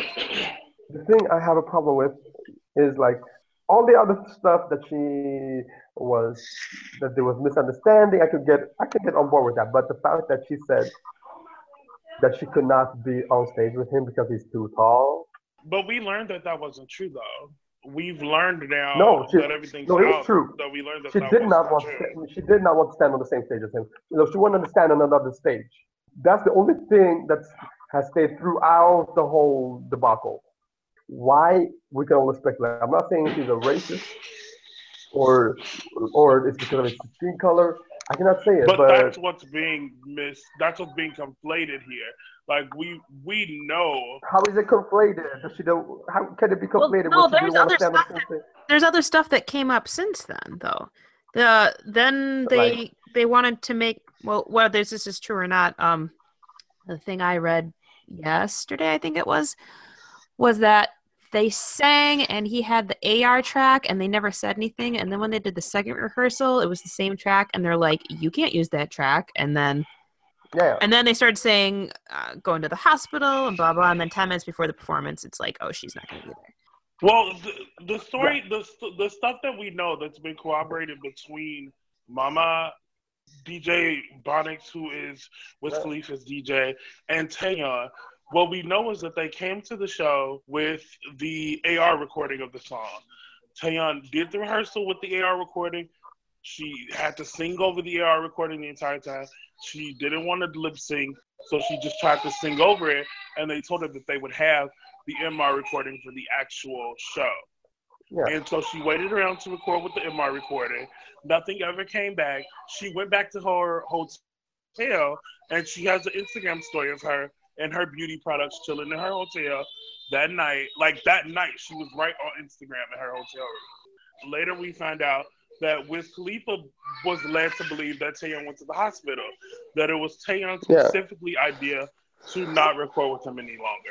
And Taeyeon hmm. immediately jumped on social media. She said, "Wait a minute, I never went to any hotel. I said, I mean, I never went to the hospital. I clearly went to my hmm. hotel. Like you saw my Snapchat story. I went to the hotel. The recordings were done. We did our rehearsal. I left, and people are like." You know, Taeyeon's the top of the game. She's the best person out there. You know, she's number one. And there's so many people who are willing to throw her under the bus because of who she is. as a oh, person. Oh, I'm not saying she Really? doesn't take any fault or any guilt in what happened. I'm really? it's, it's really easy for the public to assume the worst forms of everything that happened But I mean, of in- uh, uh, yeah, yeah, I I do agree that I won't like the thing I'm is the thing is I I'm not gonna say she was a racist. I'm not gonna go that far. I know there's a lot. But I mean, even you the- saying if- she's not a racist is do you understand that that's guided language? Every time you say I'm not going to say No, but- she's not a racist, you're still putting her with the discussion of racism. Though. But the thing is, that's on the topic. Like people, some people are saying there's misunderstanding, and a lot of people are also saying that it was because of race. Like you cannot talk about this scandal without without talking about racism and race. Like we have to. You like that- can though because No, no, no, never you- even- The the issue is that you can't because one, she already has an issue that's been corroborated and that she's had to apologize for, and two, she went back to her her hotel room and all that. But she did not apologize for for the Alicia Keys comment. She apologized for the nurse comment, not not Alicia Keys. Hold on, we're not even going to get into that because Yeah, yeah, No, that's, okay. yeah, that's not the this is topic what's right more now. important. No. Even if she went to her hotel room, her response instead of showing her beauty products should have been, "I'm very sad that I can't perform with Wiz Khalifa, but here's all my beauty stuff." That would have totally made her innocent because it would have been, "Oh, I can't perform with him because Mnet said no." And that's it, and it's over. It's all over at that point. But that's the thing is that's Mnet. what people that's what people are forgetting. She didn't she left the show that night expecting to still perform the song the next day. Why would she leave when the show was recorded in one night? No, this was the rehe- this was after the rehearsal. Right, but He- she performed Wiz on on she Went to the hospital though. She did, but I don't know who or where or what happened. The MAMA but- performance was recorded the night of the show. No, The, no, the show was recorded one night. you have rehearsals one night and then you No, have the I show know. the next night. I know, but that's what I'm saying. She performed in the night that she didn't perform with Wiz Khalifa. Yes, that means she went, that she performed and left without performing with Wiz Khalifa. And she there was no leave. She was there at the end of the show as well. But you just said that she wasn't because she was showing off her products at home. Rehearsal, rehearse the night of the rehearsal is the issue. Is what? No, no, no. It's no, not, it's that's not. not the It's issue. The show is the The issue. show is the issue. No, she didn't do the actual show. Yeah, that's what we're talking about. That's the issue though, because they were under the impression she was going to do the show. This, I think, I think this is what's happening right now. Your timeline is different from the timeline that we all know. The No, the timeline time- for no, no, no. The DJ Right. and Wiz Khalifa found out the night of that she would not be there, Ten which is minutes why Five before. minutes, five minutes before. awkward. Yeah. Yeah. So that means And- that yeah. at some point before that performance, they pulled out. That's where the issue Somebody comes from. That's why there's an issue. yeah, Right. whoever it was. It doesn't matter though because she didn't take it upon herself to say, "I'm so sad I can't perform with Wiz Khalifa." She instead did something else. Well, You she didn't do saying? anything after the actual show. So that means that she was there and then did. didn't perform, or she left immediately after, and that's where the issue comes from. Because it would be very simple for her to say, "I wish I could have That's performed with true. Wiz Khalifa, but And Mnet she did do up." that. She did post a statement the After night the of fact, the show. After the show, and say, "I'm sorry it couldn't happen. I don't know why we couldn't do the show. I was just told it wasn't happening." Now Well, I are don't we, know. we're talking I about the same incident, though. To me, to me, it looks like Mnet threw her. It looked like Mnet threw her under the bus. They let it look like she canceled the performance, No. and they're letting it look like that because somebody told It, for me, it looks feels she left. For me, Somebody- it's the other way around. It feels for me like Mnet was, try, was trying to uh, throw Wiz Khalifa and his DJ and That's where I'm on at. under the bus, not the not uh, Taeyeon. The thing is about Taeyeon. I'm not saying it was her fault. Like the it was probably miscommunication and Mnet probably sucked. I'm not gonna put that on her. But Yeah. what I'm gonna put on her, she the one she she didn't want to stand on the same stage as him. She didn't like, regardless of what happened afterwards, or she didn't want to perform. It doesn't even have to be related. But the fact that she didn't want to stand on the stage with him still remains, and that's number one. Number two is like afterwards when she when she, uh, she was Snapchatting, she was talking disrespectful to him in Korean in a way she would never otherwise speak to any other artist in Korea. And those two things still remains, regardless That's of new. I don't know anything happened. about her disrespect. Yeah, she told him like in a way, like in a way she said like yo, uh, little little dude or little buddy, like I was I was washing up waiting washing up waiting for you. That's on Snapchat. But on her Snapchat, you can look it up in, right now. Google it. She and everybody said like, damn, she was disrespectful. Yeah, and that could be true. That could be true. But I And- and that's the- The only thing I don't would not would not agree with is like calling her racist. But she, she being rude still remains. I mean, you hold her accountable. She was being rude, hold her accountable for it. If she was being disrespectful to him as an artist, as a person, hold him accountable for it. But I think this whole thing, her performing, her not performing, it looks to me like MAMA, like Wiz Khalifa was told that it was Taeyeon who decided not to perform after all. And when Taeyeon posted her statement saying, "Look, I didn't have anything to do with us not performing. I wasn't told until the same day, just like everybody else was." But then MAMA went and said, "Oh, DJ Bonics didn't have the right tracks and the right equipment and stuff for us to perform Yeah, yeah, And then DJ Bonics came back and said, MAMA's lying. We had all forms of tracks. And when I told them that I can get the track here, they told me it was not enough time. So it looked to me like MAMA allowed Wiz Khalifa or told him straight out that Taeyeon canceled the performance. She didn't want to work with him. And then didn't expect her to say anything back. And then when she did, when it became a big thing and it looked like Taeyeon was eased of her like responsibility in the matter. Then they were like, no, no, no. Then it was Wiz's fault. It was him and his DJ's fault for not having the right stuff. And the DJ was like, no, no, no. Here's our stuff too. And now MAMA's exposed. Let's uh let's like uh Kiara and Janelle weigh in a little bit. Um Yes. do, do you guys have any kind of feelings on this topic? Because I want to get it moving. We still have a lot more to cover. Maybe I was just like not looking super into the topic, but like honestly, I or I might just be ignorant. I didn't really think this had anything to do with race. Like her sitting the other stage, like fine. Like people are super particular about how they look on stage. Like whatever. I think it was just a matter. Like I was just thinking, like whether it was her, whether it was SM, whether it was um um Mnet, like someone's just being super unprofessional. Now Wiz calling her out, that was also unprofessional. That's not the way you handle that stuff. But Well, that's I never. I never thought this had I mean, I never had imagined this had anything to do with race. I just thought it was somebody's being super unprofessional. Yeah. What about what about you, Kiara? How do you feel about it? Uh, looks like she's having mic difficulties. Um, so we'll we'll kind of keep it going, and then if you want to weigh in, you can read people to riot act on the Twitter because I know you'll use it. There's a couple other topics that we want to talk about, and by couple I mean two. Uh, we're obviously going to talk about the thing that probably most people want us to want to hear about from us, especially because most of the people on the podcast are very well. I would say that there's a lot of YG fans on our podcast, so we're going to talk about the whole scandal that YG went through. We're going to start first with uh, the recent announcement that Taehyun would be leaving Winner. Um, we're gonna touch that first. Mm. The next one, we're, let's try to keep it kind of as brief as possible. Um, but I am curious how you guys feel about it, especially you, Noah, because you were or are maybe an inner circle. So, what about you? Like, uh, I have my half foot in, half foot out.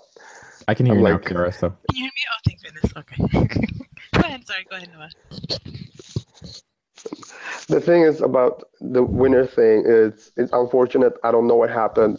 If I don't know if he, if he has mental illness or the stress took a toll on him, especially being in a in being in the K-pop industry and being an idol, can, it, it takes a lot of toll on you mentally. Like you really have to be very stable to handle it. Like from what I've read from Korean news site on their take, it's that especially with Park Boom situation that they waited and they hoped everything would die down. They wanted to make a comeback and they were and they had recorded songs, but then the whole the Choi Soon Sil thing happened and the whole Park Boom she's a drug addict kind of issue rose up again and people were accusing her and YG to be connected with Choi Soon Sil and that's how she got away uh, and YG decided that it was not fair for Dara or CL to wait another two, three years for the whole thing to blow over again with Park Boom. Because in the end of the day, it was Park Boom's fault, and they let uh, so they decided to just let Park Boom go. When, I don't uh, how I feel about that. I don't know. Uh, I guess but we're changing and- the topic, but all right. No, no, no. I'm not changing. I'm gonna I'm gonna relate to the, the same topic. And the argument has been, or the the rumors have been like that it was that YG had learned their lesson from the whole Park Boom situation in that way that because Taehyun has been known to have had I don't know mental issue, but a lot of like yeah mental issues for a while now. And they have put Winner on the back burner. I'll probably call that bullshit because they put iKON and everybody else on the back burner as well. But iKON's not the- on the back burner, but yeah. not as much as Winner, of course not, but Lee Hi. iKON and, uh, literally just finished their concert in Japan. I just need to point that out. Like yeah, but, but Lee from and Ak- I mean, I mean, Oh, yeah, yeah. but, But they're not. a But they've not had. But they have, they, they have not had a Korean comeback for a little while. Lee Hi, Akdong, and others are as well. Lee like, is the only one because Akmu came back what last year? No, this year. Yeah, but they're not beginning like- this year. Yeah, Yeah, beginning of this year, but they're not act, white artists in general are not act as active as other groups. Therefore, Sure. I uh, generally see them as all of them in the back burner. And they didn't want to make the same mistake with uh, the Taehyun situation, so they decided to let him go. The thing I have issue with with YG is not that they let him go, or if, I don't know if he'd wanted to go. The thing I have real big issues like if he does have mental issue, uh, mental issues, they should not be, have like that's his personal business. They didn't they did not have to put it out in the universe. Let everybody know. It's none of my business. It's not anybody's business. Like especially how considering how uh, mental illness mental illnesses are is is viewed like it's still quite taboo. Not in just in Korea, like in general, all over the world, it's taboo to have mental illness. It's not treated as the same way as a physical illness. So that's my only thing I have an issue with with YG. But sorry, Tim, I'm not on the YG boat anymore. I like I left that. Um, it's I got off that train. I jumped off that boat. I'm done with YG. I'm and I cannot lo- even get into Blackpink anymore because YG's too messy. I just think you know I'm not the I'm not a YG fan at all. I never was. I don't subscribe to their brand of music, and also he seems like a terrible CEO, just in the way he treats his artists. Um, but I will say I think it's incredibly despicable that he would throw Taehyun, the person who was a victim of a mental illness, under the bus to save face for his failing group. I think that that's Ooh. rude. Wait, you you gotta tough. you gotta watch the word uses that you hear you use here. Wait, no, no, I'm not. You can't I'm call them a failing group when Uh, they're no, no, no, no. wildly I'm successful. not. I'm not saying Winner was a failing group in terms of them. I'm saying with a member, another member leaving another one of his groups. Like Mm. he he he clearly he threw like sorry Winner hasn't been promoting a lot. We've been dealing with Nam Taehyun and his illness. Okay. And now that his illness has been too much, he's decided to leave the group. So now Winner can be back to Winner that's been successful this entire time. Without him, let's out Jennifer, take his Okay, picture okay, okay, okay, okay. Hold on, hold on. photo. I'm gonna I'm gonna interrupt you real quick. I get where you're Mhm. coming from, right? I see the statement you're making. So real quick, tell me how SM suing everybody who leaves their label is any different. Real quick. I'm not saying I'm not saying it's different though. So like- so uh, this is my point.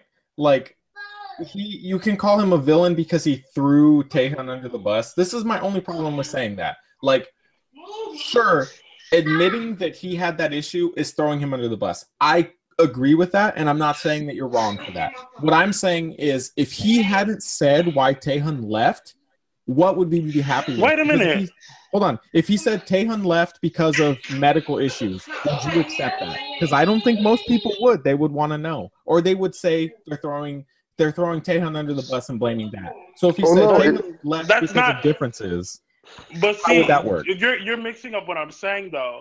He had already released that Nam Taehyun had mental was dealing with mental illness, and that's why they were on hiatus. That's why he pushed back their comeback. Right, We but already- people jumped on him for that in the first place because he admitted that Taehyun had a mental illness and they felt they were blaming Taehyun for it. That's different. That's what people perceived it as.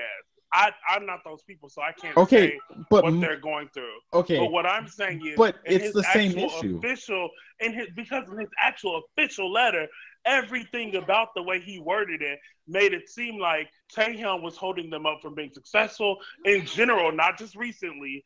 And now, I- I kinda agree. Now that he's gone, Winner can be the best group they've ever wanted to be.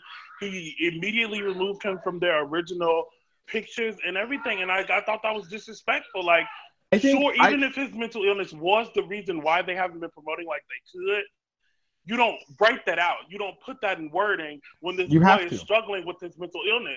no, Like, I'm not- I disagree you with that. You can mention the mental illness, but don't make it about his mental illness. Like you don't say now that he's not in the group, I agree. can go on and be the best group they can be and I continue think to promote. I think like okay, you hold don't on. do that. You don't do I that. think this you're- man is you're struggling with taking- This is this is my issue. Did you right? read? Did you read? the Yeah, I read it. Yes, I read it. So so this is this is how I feel. And I'm not saying that you're wrong. So this is important. I'm not saying that you're wrong. I'm saying that you are talking about a situation that you've never been put in and it's very hard to word that in a situ in a way that people will just accept it. There's You no could right. try. You could try. I But mean, Yeah, but K-pop. no one, not everyone's gonna be happy. Right, but not, I'm No. not saying you're Hold on, hold on. everybody. hold on, can I finish? All right, let's take Yeah, turns talking. ahead. Let's take turns talking. Tim, This go is- ahead. This is all I'm saying is you're talking about a person who has a mental illness. Now, addressing a mental illness period in K-pop is already going to be difficult enough because they're not thinking about me, you, and everybody else who agrees that mental illness is a real thing. You're talking about Koreans who have less of a uh, understanding of mental illness. It's a known fact that they just do not see it the same way we do, and we need to address that because that is a point. That is his number one we want to be important. We feel important as international fans, but at the end of the day, we're garbage on the floor. Like he doesn't care about us because we're not Japanese, we're not Chinese. We don't care. Like he just doesn't care. We're not making his money. He's gonna address the people Well, that not he needs enough to of address. his money. Enough of his money. Yeah. So he's gonna address the people he needs to address, right? Okay. So you need to explain to them not only does Taehyun have this issue, and let's keep in mind, we're not talking about a flawless, perfect, pristine Taehyun. We're talking about a guy who already almost sunk the boat because he had a scandal of being an Iljin. Yeah. He has a scandal. So he's not Yeah. flawless. And you need to remember that Koreans do not forget anything. You are not forgiven for any transgression, especially if it's against Korean people. You are never forgiven. They will always bring that up. You could be beautiful and flawless and never mess up like Taehyun did. The minute you mess up, I guarantee you there's going to be somebody to be like, well, he's an Iljin, so for, forget him, dude. He's terrible. He's been terrible since he was a kid. So you But- need to keep that but- in mind. But, But, that's that different, goes though. along Hold on, hold with on. what I'm saying there. Hold on, let me finish. I'm not saying that he's perfect, and I'm also not saying that the way they handled this was perfect, but I am saying that you needed to give them a reason for why he's going to leave the group. Now, with the situation that they put themselves in by admitting that he was struggling with a mental illness and that's why they went on hiatus, if he decided, "Hey, I can't do this anymore. I have to leave the group." We don't know. Maybe he wanted to leave. Maybe he came to the point where he realized he couldn't do it anymore. Maybe he felt that he was holding the group back. And especially with the statement that was previously made, maybe that's how he looked at it. You now have to explain to all of us who are fans how do we move on with Winner without Taehyun? Well, the best way to do it is to express the fact that he already had an illness and we need to move on. Now, I Which they had already said. Yeah. and I Yeah. do agree that it was worded in a way that made it sound like, oh, this group would have been great without Taehyun uh, holding us back. I do agree. with That's that. all I'm I'm not, saying. I'm not All saying I'm that you're saying. wrong there. I'm not saying that you're wrong. I, I totally agree. And I think that part could have been worded a little more carefully. But I do think it's important to mention how do you get away with removing this guy from the group when you've already admitted that he has a mental illness without addressing the fact that the mental illness is holding the group back? Because what, what would you say? You can't. It's not Let's hard. talk let's- scenario. How how would you? Oh say no, it? it's hard in Korea. Trust me. It is. But it's I hard mean, in Korea Yeah, I they know it's hard in Korea.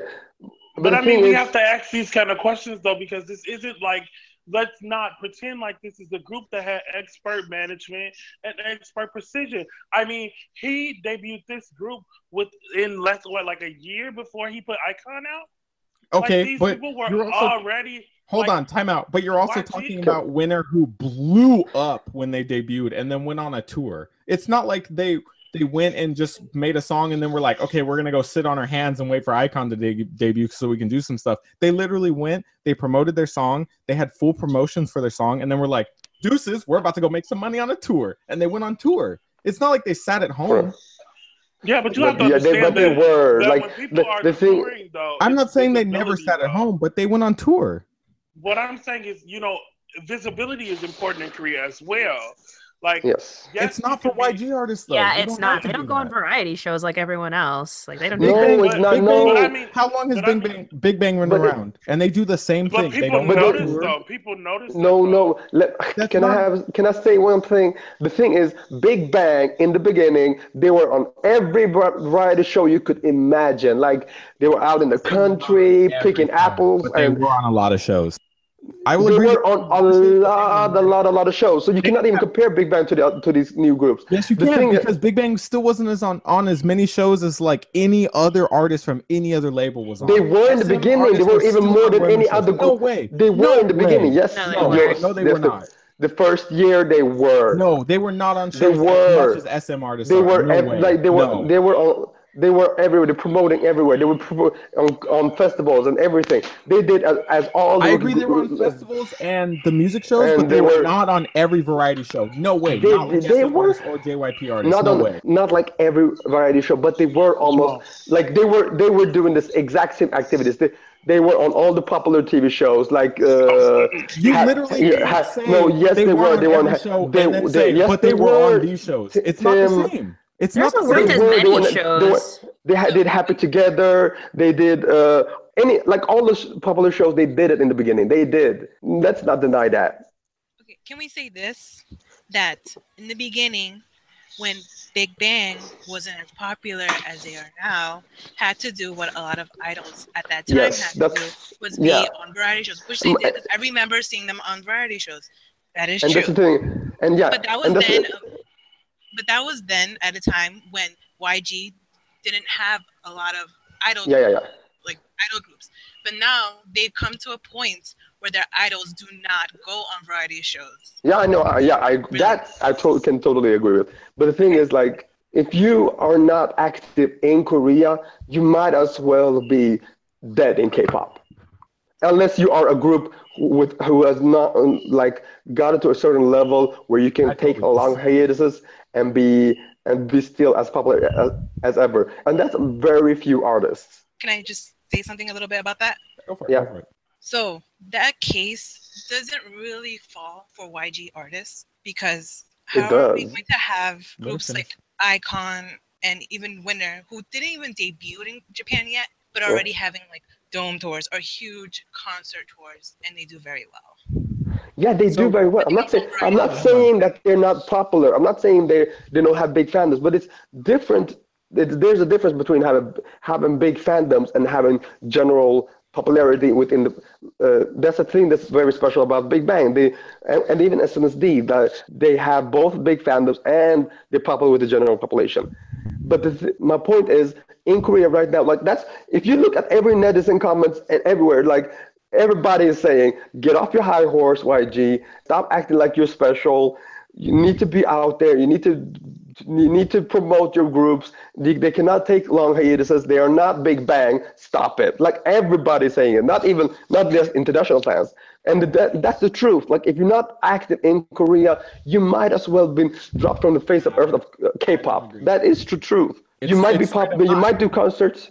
You can't Yeah, say that because one of the one of the greatest or and and one of the best debuts is Winner's debut.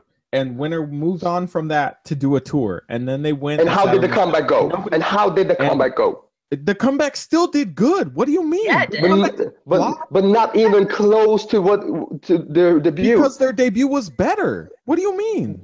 No, it's not necessarily because the, because the thing is like even if it was even if the fir- even if their debut was better, like if you are active, then you would have been able to retain the the same uh, um, level of uh, fandom size. Like your fandom size would not drastically go down as the as it has with most YG artists.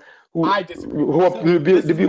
like come This on you Hold cannot on, hold on, iKON hold on. Let me iKON finish. Let me iKON does not iKON does not have a, as a big fan base as when they did as when they debuted neither doesn't has matter. Lee Hi Le- Le- neither has Afro Music like every artist that debuted since 2NE1 and even 2NE1 their fandom size were not was not maintained and This is- YG has an is what I'm issue with that like this and is that's what I'm gonna say to you. Hold on. Yeah. This is my problem, and this is my problem with people who shit talk YG in general and don't understand. And I'm not saying that you're not paying attention. I'm, that's not what I'm saying. What I'm saying is the idea of what a YG artist is how you know how good his label is. To us, a YG artist has not succeeded if they do not dominate the charts, right? Because that's what you're arguing with right now. Winner dominated the charts when they made their debut, and when they made their comeback, they didn't dominate like that.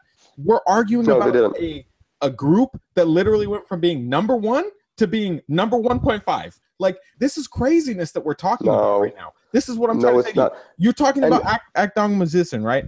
Their album Yeah. didn't their second album didn't do as good as their first album. That's true. Their second album No. still blew up. It still was super successful. We're talking about Winner. Winner's first album their single yeah it was way successful better. Their first album did way better than their second album, right? Sure, that's fine. Their second album still won awards. Their second album was still number one on Naver. Their second album is still charting to this day. You're talking about a group that literally has only known success, and it it and we're arguing about how much success they should know between 2NE1's first no album and their second. no on, let me finish no between 2NE1's first album and their second album, right? Four years. You're talking about people leaving. When Crush came out, Crush dominated the charts. It shit all over the charts. Real time charts, Yeah. all the charts, all of them. They were Yeah. number one. So you can't say that Crush didn't do as well as their first album because it sure as hell did. It just didn't do quite as well. It wasn't quite as shocking. no That's the i'm only not difference. saying We're talking no, about I'm not saying- craziness. We're talking It's fine. craziness right now. It's fine. Like Im- imagine this. Imagine this. If EXO, uh, their their like let's say their al- next album, uh, if the sales suddenly drop by half, album sales drop by half, will it not be considered a failure? And it's still a lot. That's more than most groups. We're it's still a talking successful. craziness. No, it's still a successful album, but what the hell happened? And it's like, sorry, Tim. It's We like I, I. I, I understand too. what you, uh, I understand what you're trying to say, but the thing is, most people, even in the YG fandom and even Koreans in Korea, will not agree with your narrative. They will. ag- I disagree, but okay. No. Yeah, No. no, I actually would. I would disagree, but we are getting disagree. way off Yeah, topic. we're- we're- we're going too long on this one. Agree to disagree and stop. Okay. Next. like th- I think this is this this is the only important part. Like I'm not saying that YG is perfect, okay, Mm, and I don't think anybody would argue that it is. Right? I think we can all agree. Far from it. I'm I'm letting everybody chime in here. We can all agree YG is not perfect. Hell no. Um, but- shit. But to act like YG has in some sort of way literally harpooned his his artist to the floor is kind of a little bit ridiculous. Uh, I'm not Mhm. I'm not saying that they couldn't be more successful. And I don't think anybody would say that because they could. They could promote like SM and work their work their artists like dogs and just completely destroy the charts. They could. They could do that. That that could be something they do. It's just something that we have known literally from like two years into Big Bang's career that that's not a thing that they're going to do. And it, it's been something that's been addressed multiple times and something that people have always had issues with. And to be honest, I think most people's issue, and I think you can agree, Noah is a former fan of YG, and probably most people who watch YG, the biggest issue with YG is that they fucking they lie to us. Like they lie to us when people are gonna come back. And that's what we're really mad about, right? Mm, no. I think most Well- people are mad about the lying. More than anything else, I think it's the lying that makes people go nuts, right? For for me personally, that's what makes me go mad. Is like they just lie to us. They say somebody's going to be back and then they're never back. Or they say we're going to get an album in a year and we never get it. And that Yeah. brings me to the next topic, which is made. That's what infuriates me the most about YG. Yeah. So we're we're gonna move on to made because this is gonna be the topic, and I, I'm gonna I'm gonna need you all to give me a moment because I definitely want to get this out. A lot of people know, and there's no denying it. I am a huge Taeyang stan. Everybody knows I'm a huge fan. I talk about it all the time. That's my dude. Um, I've had a lot of moments with him, ups and downs throughout the years of him doing stuff that I don't like, and a lot of times where I felt like I have to apologize for him, and that's not where I'm at anymore. Uh, so we have the Made album that's coming out. It's finally coming. Just like I said, it's only gonna have three songs. Literally what I said because we already had the Made album, which was M A D E, all the Yeah. singles. Literally the whole album, we got it already. So I don't know why people are stressed about three songs, but whatever, three songs, cool. So three songs are coming out. One of it's called uh, F It, um, and we got a teaser for it, and it gave us our first impression of YB with his dreadlocks.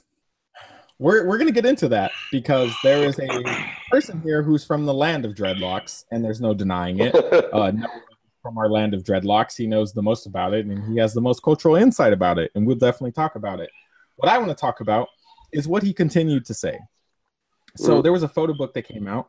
Um, it was from A to Z Big Bang 10, which was their, their 10 year anniversary uh, photo book. And in English, and this is important, this was the English translation that was given to us. That means it passed through somebody in the YG building who was like, cool beans, this is fine. Uh, this is YB, my my young sweet love Taeyang's statement. It said, "My dream is to gain recognition for my music in the U.S., the land of black music, and hopefully around the world. I want to do music that shows who I am as a singer, and music that is acknowledged for both its artistic quality and public appeal. It would be wonderful to become a global superstar, but what I really want is to make music that would move people's hearts. I'm not black, so I'll probably have to experience more pain and go through more or I'm sorry, I would probably have to experience more and go through more pain if I want to express the sentiments, emotions, and soul that Black people have through my music. Mm. That's why I believe that pain and suffering will make my music richer. First things first, and I'm saying this Mm. first and foremost, there is no excuse for the ridiculousness of this statement. Like, this statement is wrong in every sense of the word. Do I think that there's a bigger message in what he's trying to say? Yes. But what he said and how he said it and how he delivered it to us and how we have received it because it was written in English. So there's no, you can't argue translation because somebody else translated it that's not a fan. We can't put that on a fan. Somebody okayed this, read it in the YG building, was like, sounds great. Put it in the book. Like, that's it. That's, mm-hmm. It's over. You can't say anything more. It's ignorant. It's super wrong. It's super racist to believe what is that. what is on. ignorant? What is race specifically? Wait, wait. Mm-mm. to believe that you can just go through pain, go through suffering. Like, oh, I'm I've been single for like six years, man. My pain and suffering is so rough. I totally know the struggle. Or like, man, my career has been so hard. I totally know the struggle of being black in America. It's so rough. It's that's the land of black music. You totally know that I know how it feels. Like, this is the problem. He expressed he expressed the idea that he wants to be known for this type of music, soul, clearly, soul, R&B, that kind of thing, right? And he wants to be known and gain recognition for the land for for music in the land of the US. So, you're going to talk about the black people struggle in the US. There is no amount of pain and suffering that you can go through that you can just say I went through slavery unless maybe you were Jewish. If you weren't Jewish, don't talk to me. I don't want to hear it. Or maybe Native American, then we'll talk about it. Or maybe somebody who's still struggling currently at this moment and being treated the way black people were treated when soul music was created, when it was a thing, when it was originally born and and had its concept born. If you are not going through a struggle that difficult, which no South Korean is, I'm sorry. Like you've been through some hard times. I get it. That struggle is not the same. It's not. So, especially if you weren't born in that scenario, if you weren't living as a slave, if you weren't going through all of these things where soul music came from, where it was born and created, there's no way that you can believe that there's any amount of pain that you can go through because you have not experienced the fact that your race means little to nothing, that your race is dirt cheap to everybody else, especially if you're going to talk about the US, especially if you're going to talk about where you're getting your in, in inspiration from. Like, even to this day, and it's something maybe like I can't express to you in enough words, Noah. And I'm not saying that you don't go through your own struggle because clearly you do. And I'm not saying racism doesn't exist in Europe. I'm just talking about from my experience and my experience with my friends. I have a, a lot of black friends who have Oh, gone God. through even worse, way more than me. I'm only half. So Mm. like there's a lot of people who will give me a, a, a quick pass and be like, oh, you're only half, whatever.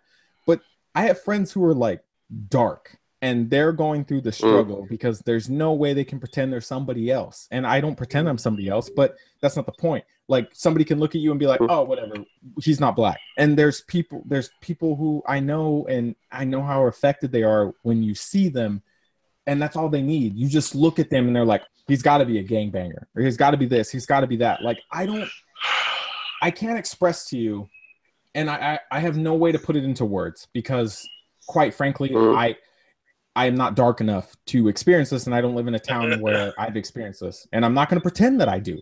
But the struggle that Black people go through, especially Black people who live in red states, especially Black people Me. who live, especially Black people like Nico, or uh, Black people in general who live in those kind of states in the Bible Belt and things like that. Ash lived in the Bible Belt, things like that.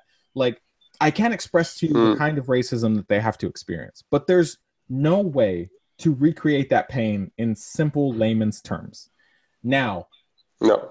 that being said, that is why I can't just give Taeyang a pass. I can't be like, oh, it's a misunderstanding, blah blah. I just I can't because there's a level in me that just will not reach that point. For me, like I love Taeyang. I love him. He's a fucking idiot. And there's no way that I can cut it in any other strand of the word. This is a Mm. man who dropped the N bomb and was like, oops. Like this is a man who wore blackface and was like, oops. And I gave him I, like I, I understood where he was coming from and I tried to When did, the, the Kanye West thing. It's still you could count Uh, that as blackface if you're gonna count some other instances of blackface. Yeah. I think you Yeah. can well, count I, that. I don't, and neither does uh, political science or sociology. But okay, continue. Whatever. Um, Anyway, actually, I'm a black Uh, political hold on, hold on. Let me let me finish. Let me finish because I, I got to get this Yeah, out. go ahead. Go ahead. So it is what it is, right? He's had his own instances. I wasn't on that podcast and I can talk about it, but I still feel the same way. I still think it was wrong. I still think you can call what he did wrong, and I do think that his apology was sincere. But Mm. in this scenario, he first off hasn't apologized. Second off, I do think that he was trying to make some kind of statement here. Now, let me express this. And I need to stress this. I do not apologize for Taeyang. I will not. You will never catch me in the streets apologizing for him. You will never catch me here to apologizing to him. Right now, hmm. my feelings are fuck Taeyang. I love him. I hmm. adore his little prince self, but he Mm. messed up. And there's hmm. no way to walk around it because this is what we got. It's in English. It was translated for us. So you can say, "Oh, I want to hear, I want to hear the Korean because that's what he speaks," and then move it back. He speaks English, so I won't accept that. I just won't. Somebody looked at this, said, yeah, that's chill. Like that's cool. And they posted it. So it is what it is. And now we have to live in this. This is the world we live in.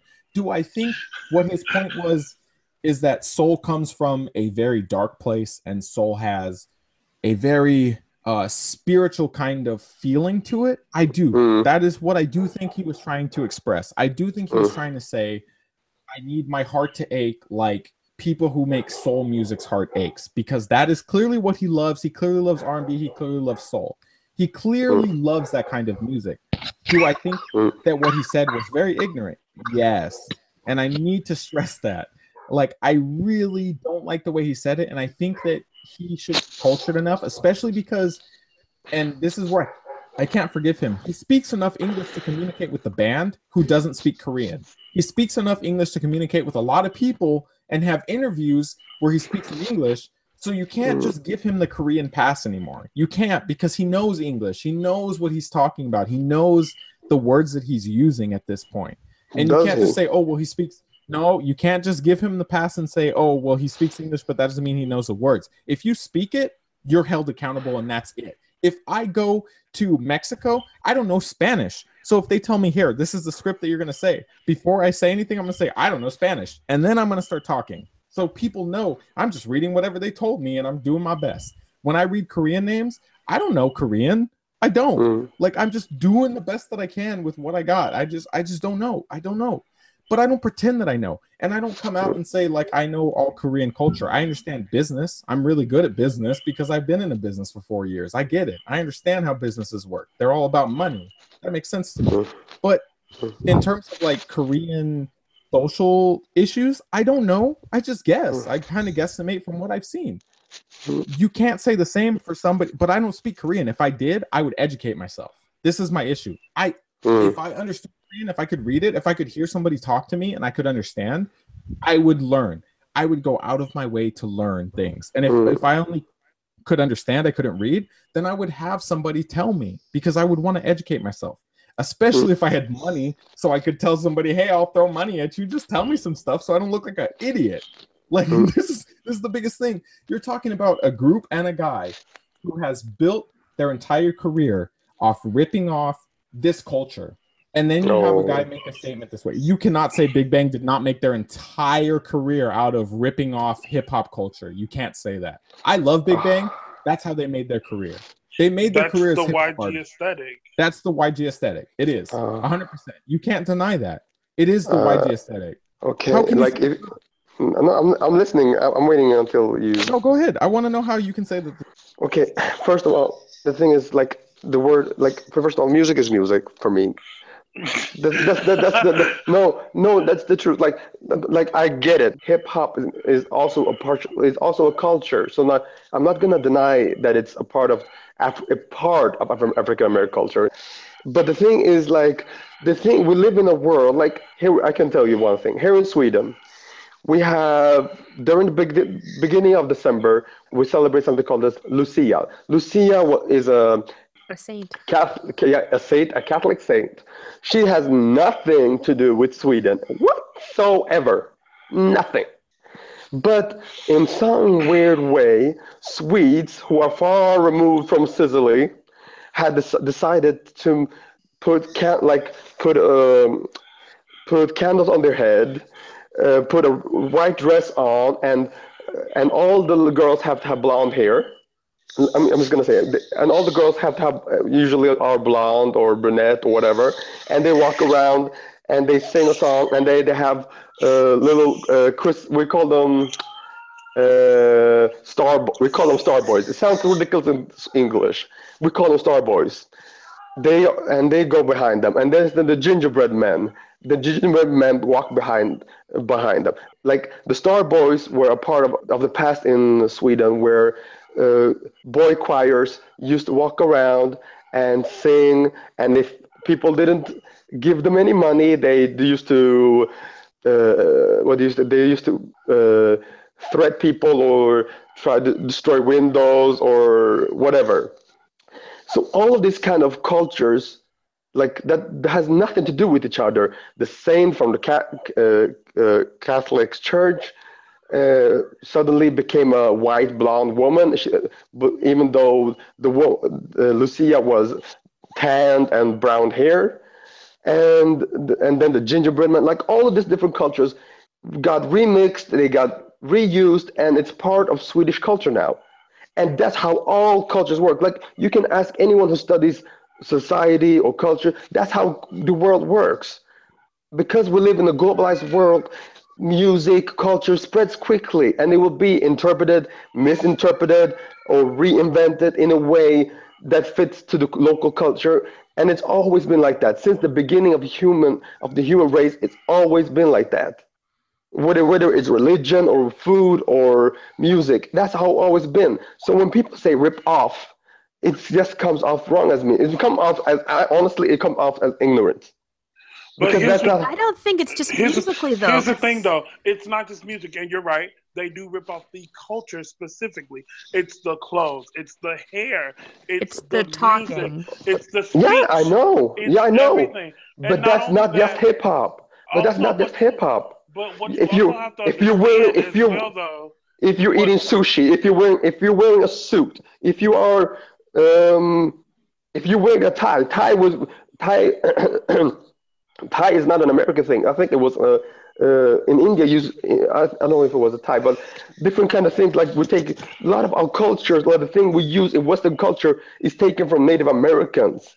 Uh, it's, you have to it's taken from India. It's taken from like I even the agree. base, and the, the spices we eat, the spices we use, like pumpkin spice. Do you think any of Not a the little any, extreme for the That's topic. extreme. hand. Okay, see that's the thing because hip hop hip hop is new. Hip hop is fresh. Hip hop is only at the most 40 years old. We can we can trace the exact people, the exact neighborhood, the exact influences that started hip hop. So you can't Yeah. say like we've been using Indian spices for thousands of years, like for hundreds of years No. at the least, and at least a thousand years at the most. Like that's not the same thing. And it's also important to know that you can't accuse people of ripping off something as specific as hip hop because it started in a place with certain people. And these same people are being excluded from the narrative when it gets exported to other places. Things don't happen in a vacuum. Like people No. aren't hip hop culture doesn't just get borrowed and ripped off. It gets borrowed and ripped off in spite of the black people and Latinos who created it. And the and issue isn't the problem. that he said hip hop. That's that's that's He key said because hip hop is a word. That's a thing that he could say. He could say hip hop. He could say R and B. Those are things he's Yeah, yeah. said those words before. It's not like it's non-existent in his vocabulary. He said R and B. He Oh. said soul. He said hip hop. He chose Yeah. black music. He chose that word. But That's the but- vernacular um, he chose. Yeah, he yeah, he chose. But that's the thing. Like the only thing I wish for is that people. Honestly, I'm I'm I'm gonna get a lot of flack for this, but I'm willing to take it. Just as we accuse him and other people from a different part of the world of being ignorant, I do feel like people from the Western world, especially people who speak about cultural appropriation or ripping off hip hop or all of that, are you are- you all are very, being very ignorant. Not about I'm like you're not about the way you feel. Like you're uh, you are entitled to feel the way you feel. But the thing is like it's not just Koreans who say black music. Even in like uh, not even like even in Africa, in my part of Africa, in my country, I cannot speak for all our Africa. We say black music. We don't say hip hop. We don't say R and B. But Taeyong does though. That's the point. Was sorry, but the thing is, the only difference between the only thing, the only difference between like my native country and like Korea is that we are different. we have different skin colors, so it's more okay for us to say black music. No, no, no. But nobody's the- saying it's not okay for Taeyong um, No, to say no. black people music. This it's is the difference. to say that. Hold on. Then the what's the biggest issue? difference is that he has used the proper vernacular. I'm not mad that he used the term black music if Neither. that has been the term that he has used his entire career. It is At not. least he acknowledges He has it's black mentioned music. soul, he has mentioned R&B, and he has mentioned hip hop. He chose to use the term black music as a catch-all. That means that he knew all of these words because he has used them. I am a Taeyang stan. I have heard him use But these it is black music. Nobody's mad at him for calling it black That's music. not. I don't think That's not the issue. I think the, The issue problem- is the suffering. So- part. Right. He, The he problem wrote, is he Yeah, romanticized embraced this, that, that's a whole other Right, topic. yeah. exactly. But That's a that's, important. topic. That's that's That part is of it. important. Of course, it's important. He knows that there's a difference. He knows that there's a difference, and he knows how to separate the two. And he chose to not only not separate the two, but then act like he can just figure Does out the know? black struggle and the black Like he has the, the secret He does know. to know. You can't say that he doesn't know when he knows the difference between R&B, soul, and hip hop. If you know the difference cannot- between the three major types of black music, as we're going to call it, and I'm using quotes, if you know the Mhm. difference between the three, then that means that you know that there is a difference and that there is more to it than just to the pain black, and suffering. And there's Yes. more to it than just being like, oh mm-hmm. well, I if I if I understood how it was to be black, I could totally be black. That's not how it works. You it No. doesn't matter how much shit people have been through. You can't just Yeah. say, "I want to be African American." So if my my point is- breaks, I can be African American. Like And like and those who want to be, those who feel offended definitely have the complete right to feel offended about that part about suffering. I totally agree with that. Like if you feel that way, I totally accept it. Like it's not my I don't feel it's like my place to say that you should not feel offended by it. But I do feel like uh, even when I've traveled around the world and when I've been to uh, like South America or I've been to Asia or Africa, like in, the, all those continents, like I do feel like they have, even though they have access to internet, even if they say they are hip hop, or like I'm, I'm from Eritrea. Like when I met people in in Eritrea, they were like, yeah, I'm a hip hop. I love R&B. I love soul. I love black music. They change, they use it interchangeably. They don't just like think about like and I'm like these are and these are black people. They are rappers. They are artists, but they still, in a in a in a sense, very ignorant about it. So I don't- like I don't know if Not, this that's is- not the issue. I don't know, not but that- this is this is my issue. Hold on. I don't know if this is- is a hard concept, especially, and I'm I'm not saying that you're. I'm not, I'm not trying to come at you as a person. I think you're a perfectly reasonable human being. So Yes. I need to stress that. What I'm saying is, I think this is an issue that maybe it doesn't make sense because of where you are. But for me, if I went to an African state and they said, "Oh, I love black music," that doesn't ring offensive to me because if they went to America, they would Mhm. face the same issues that I face, a hundred percent, even worse, because they would just be like, "Oh, he's African, he doesn't know shit." Like, Yeah. yeah, it's even worse for them. If me and Taeyong went to the same place, I'm I'm in I'm in IT.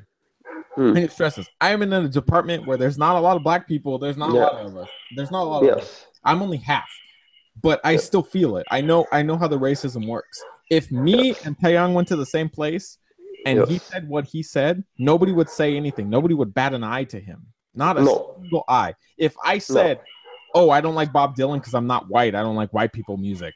You know how much Yeah. heat I would get if an Asian person said, "Oh, I just don't like Bob Dylan. I don't like white people music." They'd be like, "Oh yeah, well of course not. You're Asian." No, You know how Yeah. much heat I would get because I'm American. Because they'd be like, "Oh, Yeah. you live in America. Why I'm- I'm like not arguing against that. Like this, but that's the thing. You need to understand that racism thing is- exists in the Yeah, heat of the moment. No yes. matter what, it exists. And dude, no I, matter how you slice it, what what Taeyong, what YG, I love YG, and I can't stress this enough. I don't know if I don't sound No. like a fan, and that's maybe where we're having this argument. I love YG, and I like the music they put out, and I like that they make hip hop, and I like Korean hip hop, and I like the Yeah. idea of hip hop being global and and soul being global and R and B being Yes. global. I love it. I think it's beautiful. I think it's great, and I think that music transcends um It can you know, transcend. racial yeah yeah i think i think it transcends race racial stereotypes and Yes. racial uh you know stigmas. I think it does. I think uh an asian person can make the same kind of rock music that a black person black person can make and a black person can make just as good a soul as yes, an asian person can make. And i think Yeah. a white person can make just as good of a rap song as a as you know uh, an indian person can make. And i don't mean native american i mean indian. So yes, it is what it is. I think yes, transcends race. But Yeah. in this scenario, you need to know what you're talking about and you need to know where you're coming from. And the fact that he called it black music means he knows you- that there's a racial connotation and he decided to embrace it and act like he could just benefit by going through the struggle and doing yeah, that does not make sense and you cannot just excuse it and say oh well he doesn't know. Like he does know. He does know at some point because he even admitted that black people go through this racial struggle and this Mm, yeah, yeah, yeah, yeah, yeah. um hardship and he needs to just experience some kind of hardship and then he can make the same kind of music. Like that's what i'm saying. It's the wording that he used. It's not that Yeah, but uh, message it's the wording. If i And it- said Yeah. right now oh Mhm. i could make rock music if all i did was be like i hate black people fuck it confederate flags and everywhere like Mm. that's me embracing white culture. Suddenly i can make great rock music? No. But No. that would be crazy. If i said that shit if i went out and said that shit you know how Mm. crazy i would sound You know what's really ironic about that? About No. the analogy you just made as well? It completely negates the history of rock music, which is exactly what he did when talking It's about black this people. black music. Like, first of all, rock music was started by black people. Yeah, So yeah, yeah, I know. So to exclude black people from rock music to ex- is is to ignore the history of rock music. For him to But, bring up Like, black music as pain and suffering, it's for him to ignore. it's for him to be ignorant of what it means to make Yes. music. Like, and Yeah. it's so ironic because this man has been doing this for the last ten years of his life. This is what he trained and grew up to be able to do, Yeah. and it still shows he knows absolutely nothing about what black music my, is. my point exactly. But that's his fault, though. That, Yeah, but that doesn't I- I never- a pass.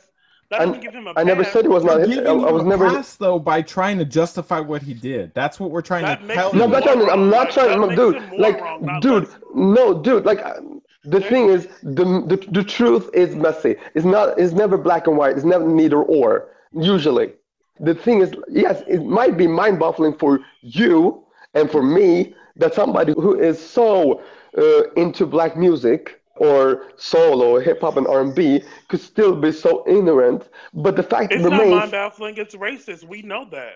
But the thing is, no, it's not racist because it's ignorant. I agree. I would. I definitely agree to that.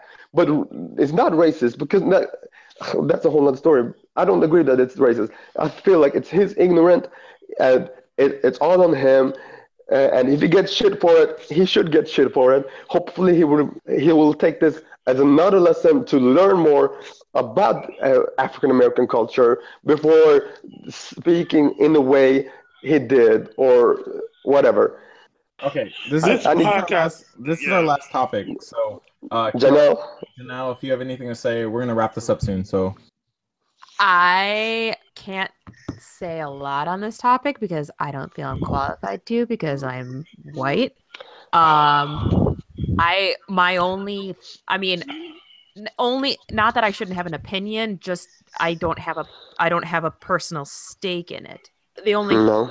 the only thing I would say is that uh just just for me uh, the black music thing yeah that is a little that's a little iffy term the thing that I thought where we're uh, crossing wires here linguistically and understanding is that whole eh, which, which everyone brought up is the suffering if I suffer enough I can do this it's just incredibly disrespectful Yeah.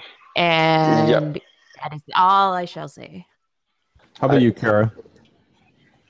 I agree with Janelle. Um, Hmm. In the sense I'm not black, so you know, again, my strong feelings at stake on it is, you know, it's not out there. But I also think, I also, I think the biggest thing is the fact that he said he wants to be known in the U.S. Okay, his his dream is to get recognition here in the U.S. The land of in the black land of black music, music. because in the, in the end, what he's trying to say is that he wants to be a huge R&B soul artist, and I want to be known in the U.S. with but as that. I want to be known as a, a hip hop R&B soul artist. yeah. But the way it's been said is extremely wrong in the sense that Mm. he put in the fact that well black people are black black music quote unquote is so soulful and so powerful and emotional because they went through a lot of suffering so Mm. for me to get into that level i need to go through that type of suffering as well and so i so i can become as just as a good hip hop r&b soul artist as they are which is no. There's Yeah. he never in his life can ever, ever, ever, ever get and that. that and that's my biggest issue that he actually that he actually in his life thought he could compare what african americans or black people go through in, on a daily basis in countries with a white majority with white white majority. So in, not just there in korea or whatever that he could actually think in his head that he could get to that level or uh, that like there's any kind of level to get to. That's my biggest issue with him. That's what more than anything else about him ripping off blah blah blah. But that that that he could compare his suffering to other people's suffering. And for me in general i, I just dislike when people compare suffering. Like oh i went through this or i went through that. And so i need to get no. To me, that was my fuck off moment more than anything else. But the thing is, like, I totally understand that he meant well. And the thing is, for example, if you go to any K-pop website or social media website, that can be it can be Jezebel or it could be Omona. The amount of people who talk about cultural appropriation, and I have like studied so many, like that's my career, that's my that's my field, that's my field of study. And people talk about cultural appropriation. I can tell you, 99% of those who talk about cultural appropriation on Omona do not know what it actually means, in what context it should use be. It should use it should be used in, but people still use cultural appropriation and still being completely ignorant about what it actually means and how we use it in social science or political science and what its purpose and why we use it. And for me, that's mind-boggling because uh, it's the same people who talk about how Koreans are Korean artists are ignorant about different kind of things that they should know of. But still, here we are, people talking about ripping off culture or uh, cultural appropriation without actually really, really understanding. The simple basic of cultural appropriation is that it has to be within a power dynamic. Those who abuse, like those who are in power, steal or abuse the cultures of those who are who do have less power to enrich their own uh, that, uh, enrich themselves economically, socially, politically, culturally, without acknowledging the people who are disadvantaged. That's it has to have a power dynamic in that relationship in a relationship. But the thing is, Koreans and African Americans do not have that power dynamic. So it's hard. It's not. I'm not saying they cannot steal culture, but it's harder to argue that it's the it's the same dynamic because it's because it's in a global world. It's the it doesn't Koreans do not have the same history as white European Americans have with African Americans.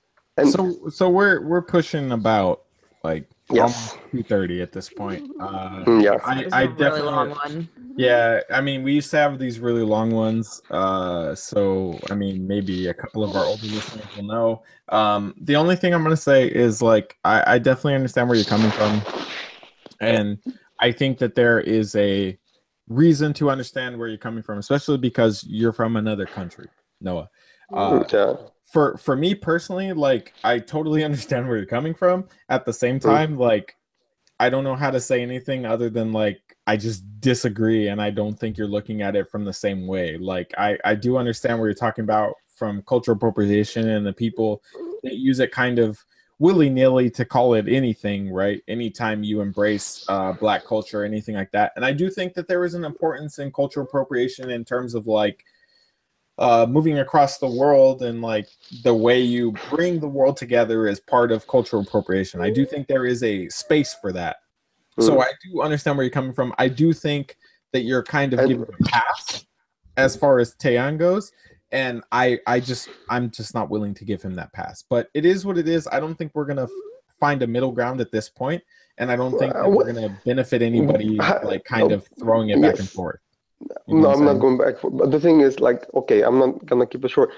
I'm not giving him a pass. I'm I'm still saying what he said was ignorant. It was disrespectful. It was, it, it and it, yeah, it was offensive.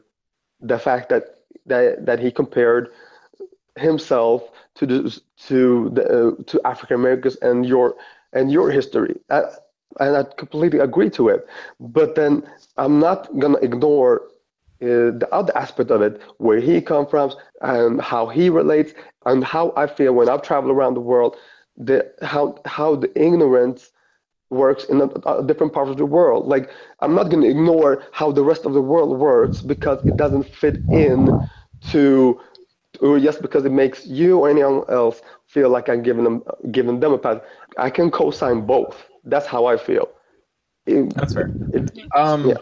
I'm gonna I'm gonna call it here because we've been going on a long time, and and one of the things that I wanted to do was really kind of cut down the uh, length of the podcast, but I do think there was a lot of important discussion, and Good. that's why I let it rock. how is Um, that working for you? we've had a lot of short ones, so whatever. And then I came. um, So I do want to say thank you guys for much for listening. If you if you made it and you rocked with us all the way to the very end, thank you so much. We really are so appreciate it. awesome. Yeah, it, it means a ton to us, honestly. Um, we had a lot of serious discussions to go over on this one, so I think there was a lot of laughs and jokes at the beginning, and it got real serious. So if you if you managed to rock with us, thank you so much. Uh, if you would like to talk to us on Twitter, you can find us at NYANetizens. Um, please reach out to us. There's a lot of all of our podcast wonderful people that respond there. Um, if you respond to them and I don't respond, hit me up directly. I will definitely respond. I watch I watch everything that they say and all that good stuff. So at, at Papa Murdy, if you want to address me directly, that's cool. Um, if you would like to reach out to us via email, that would be beautiful. And we would love to talk to you guys, not your average netizens at gmail.com. Please reach out to us with any questions, any comments, or topics you would like to like us to talk about. We would love to talk about stuff that you guys want us to talk about. Um, that's number one. We do this for you guys. I know that there's a lot of people that think we just do this because we like to hear our own voice. We don't. We would definitely Yeah. love to talk about the stuff that you want us to talk about. Uh, we're also on Tumblr, not your average netizens.tumblr.com. Please reach out to us there as well. We'd love to talk about the stuff you want to talk about. I don't run that Tumblr at all, so any of the spam of girl groups, it's not me. So don't put that on. like, Yeah, not me either. I love, but it ain't Not me. me. So don't pin that on me. I'm innocent. I'm not the one. I love girl groups, but that's not me. yeah, it's not me. So if you're like, oh, you post all these girl groups being all sexy, it's not me. I swear to God, it's not. I don't do it. Um, that's it. it's not me. I swear. If you want to hit me up, like, uh, Papa Murdy, any girls that are on that, that's me. I, I posted them. All right. If you see me on Omona, Dicks Like Jesus, that's me. I I co-sign that. But anything else is not me. Not to say that I don't agree. So so thank you guys again for listening. It means the world to all of us. I do want to say that we're coming close to the end of the year. We'll probably have some special end of the year podcast where we give out our own awards. Um, if you'd like us to see a group before we kind of give out our awards, I'm gonna send out a message to everybody and try to get as many people as I can on for our last show. And we'll probably, I'll probably tell everybody just get drunk and let's have a good time. Yeah. Um, Yeah. we'll just be ridiculous. It'll be great.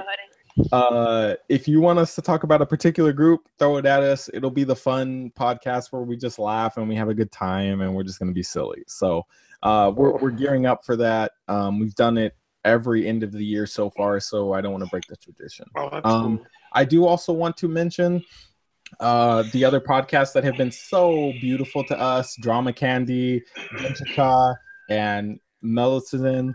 Uh, we have really like shown a lot of love on Twitter, but the love keeps going. Hollywood podcasts, we're really out here. We're really doing our best to kind of, you know, not embrace uh just making money. Like we're out here for the love of you guys. So um I hope that we can kind of bring you guys back and you guys can reach out to us and we can create communication uh, uh, amongst us and really give you the show that you guys want. So, um, from Yeah. everybody at Not Your Average Netizens, thank you guys so much for listening to this long podcast. Uh, everybody say Thank you, goodbye. guys. Let's get out of here. Okay, Bye. take care. Good Thank job. you. Bye, everyone. Bye, everyone.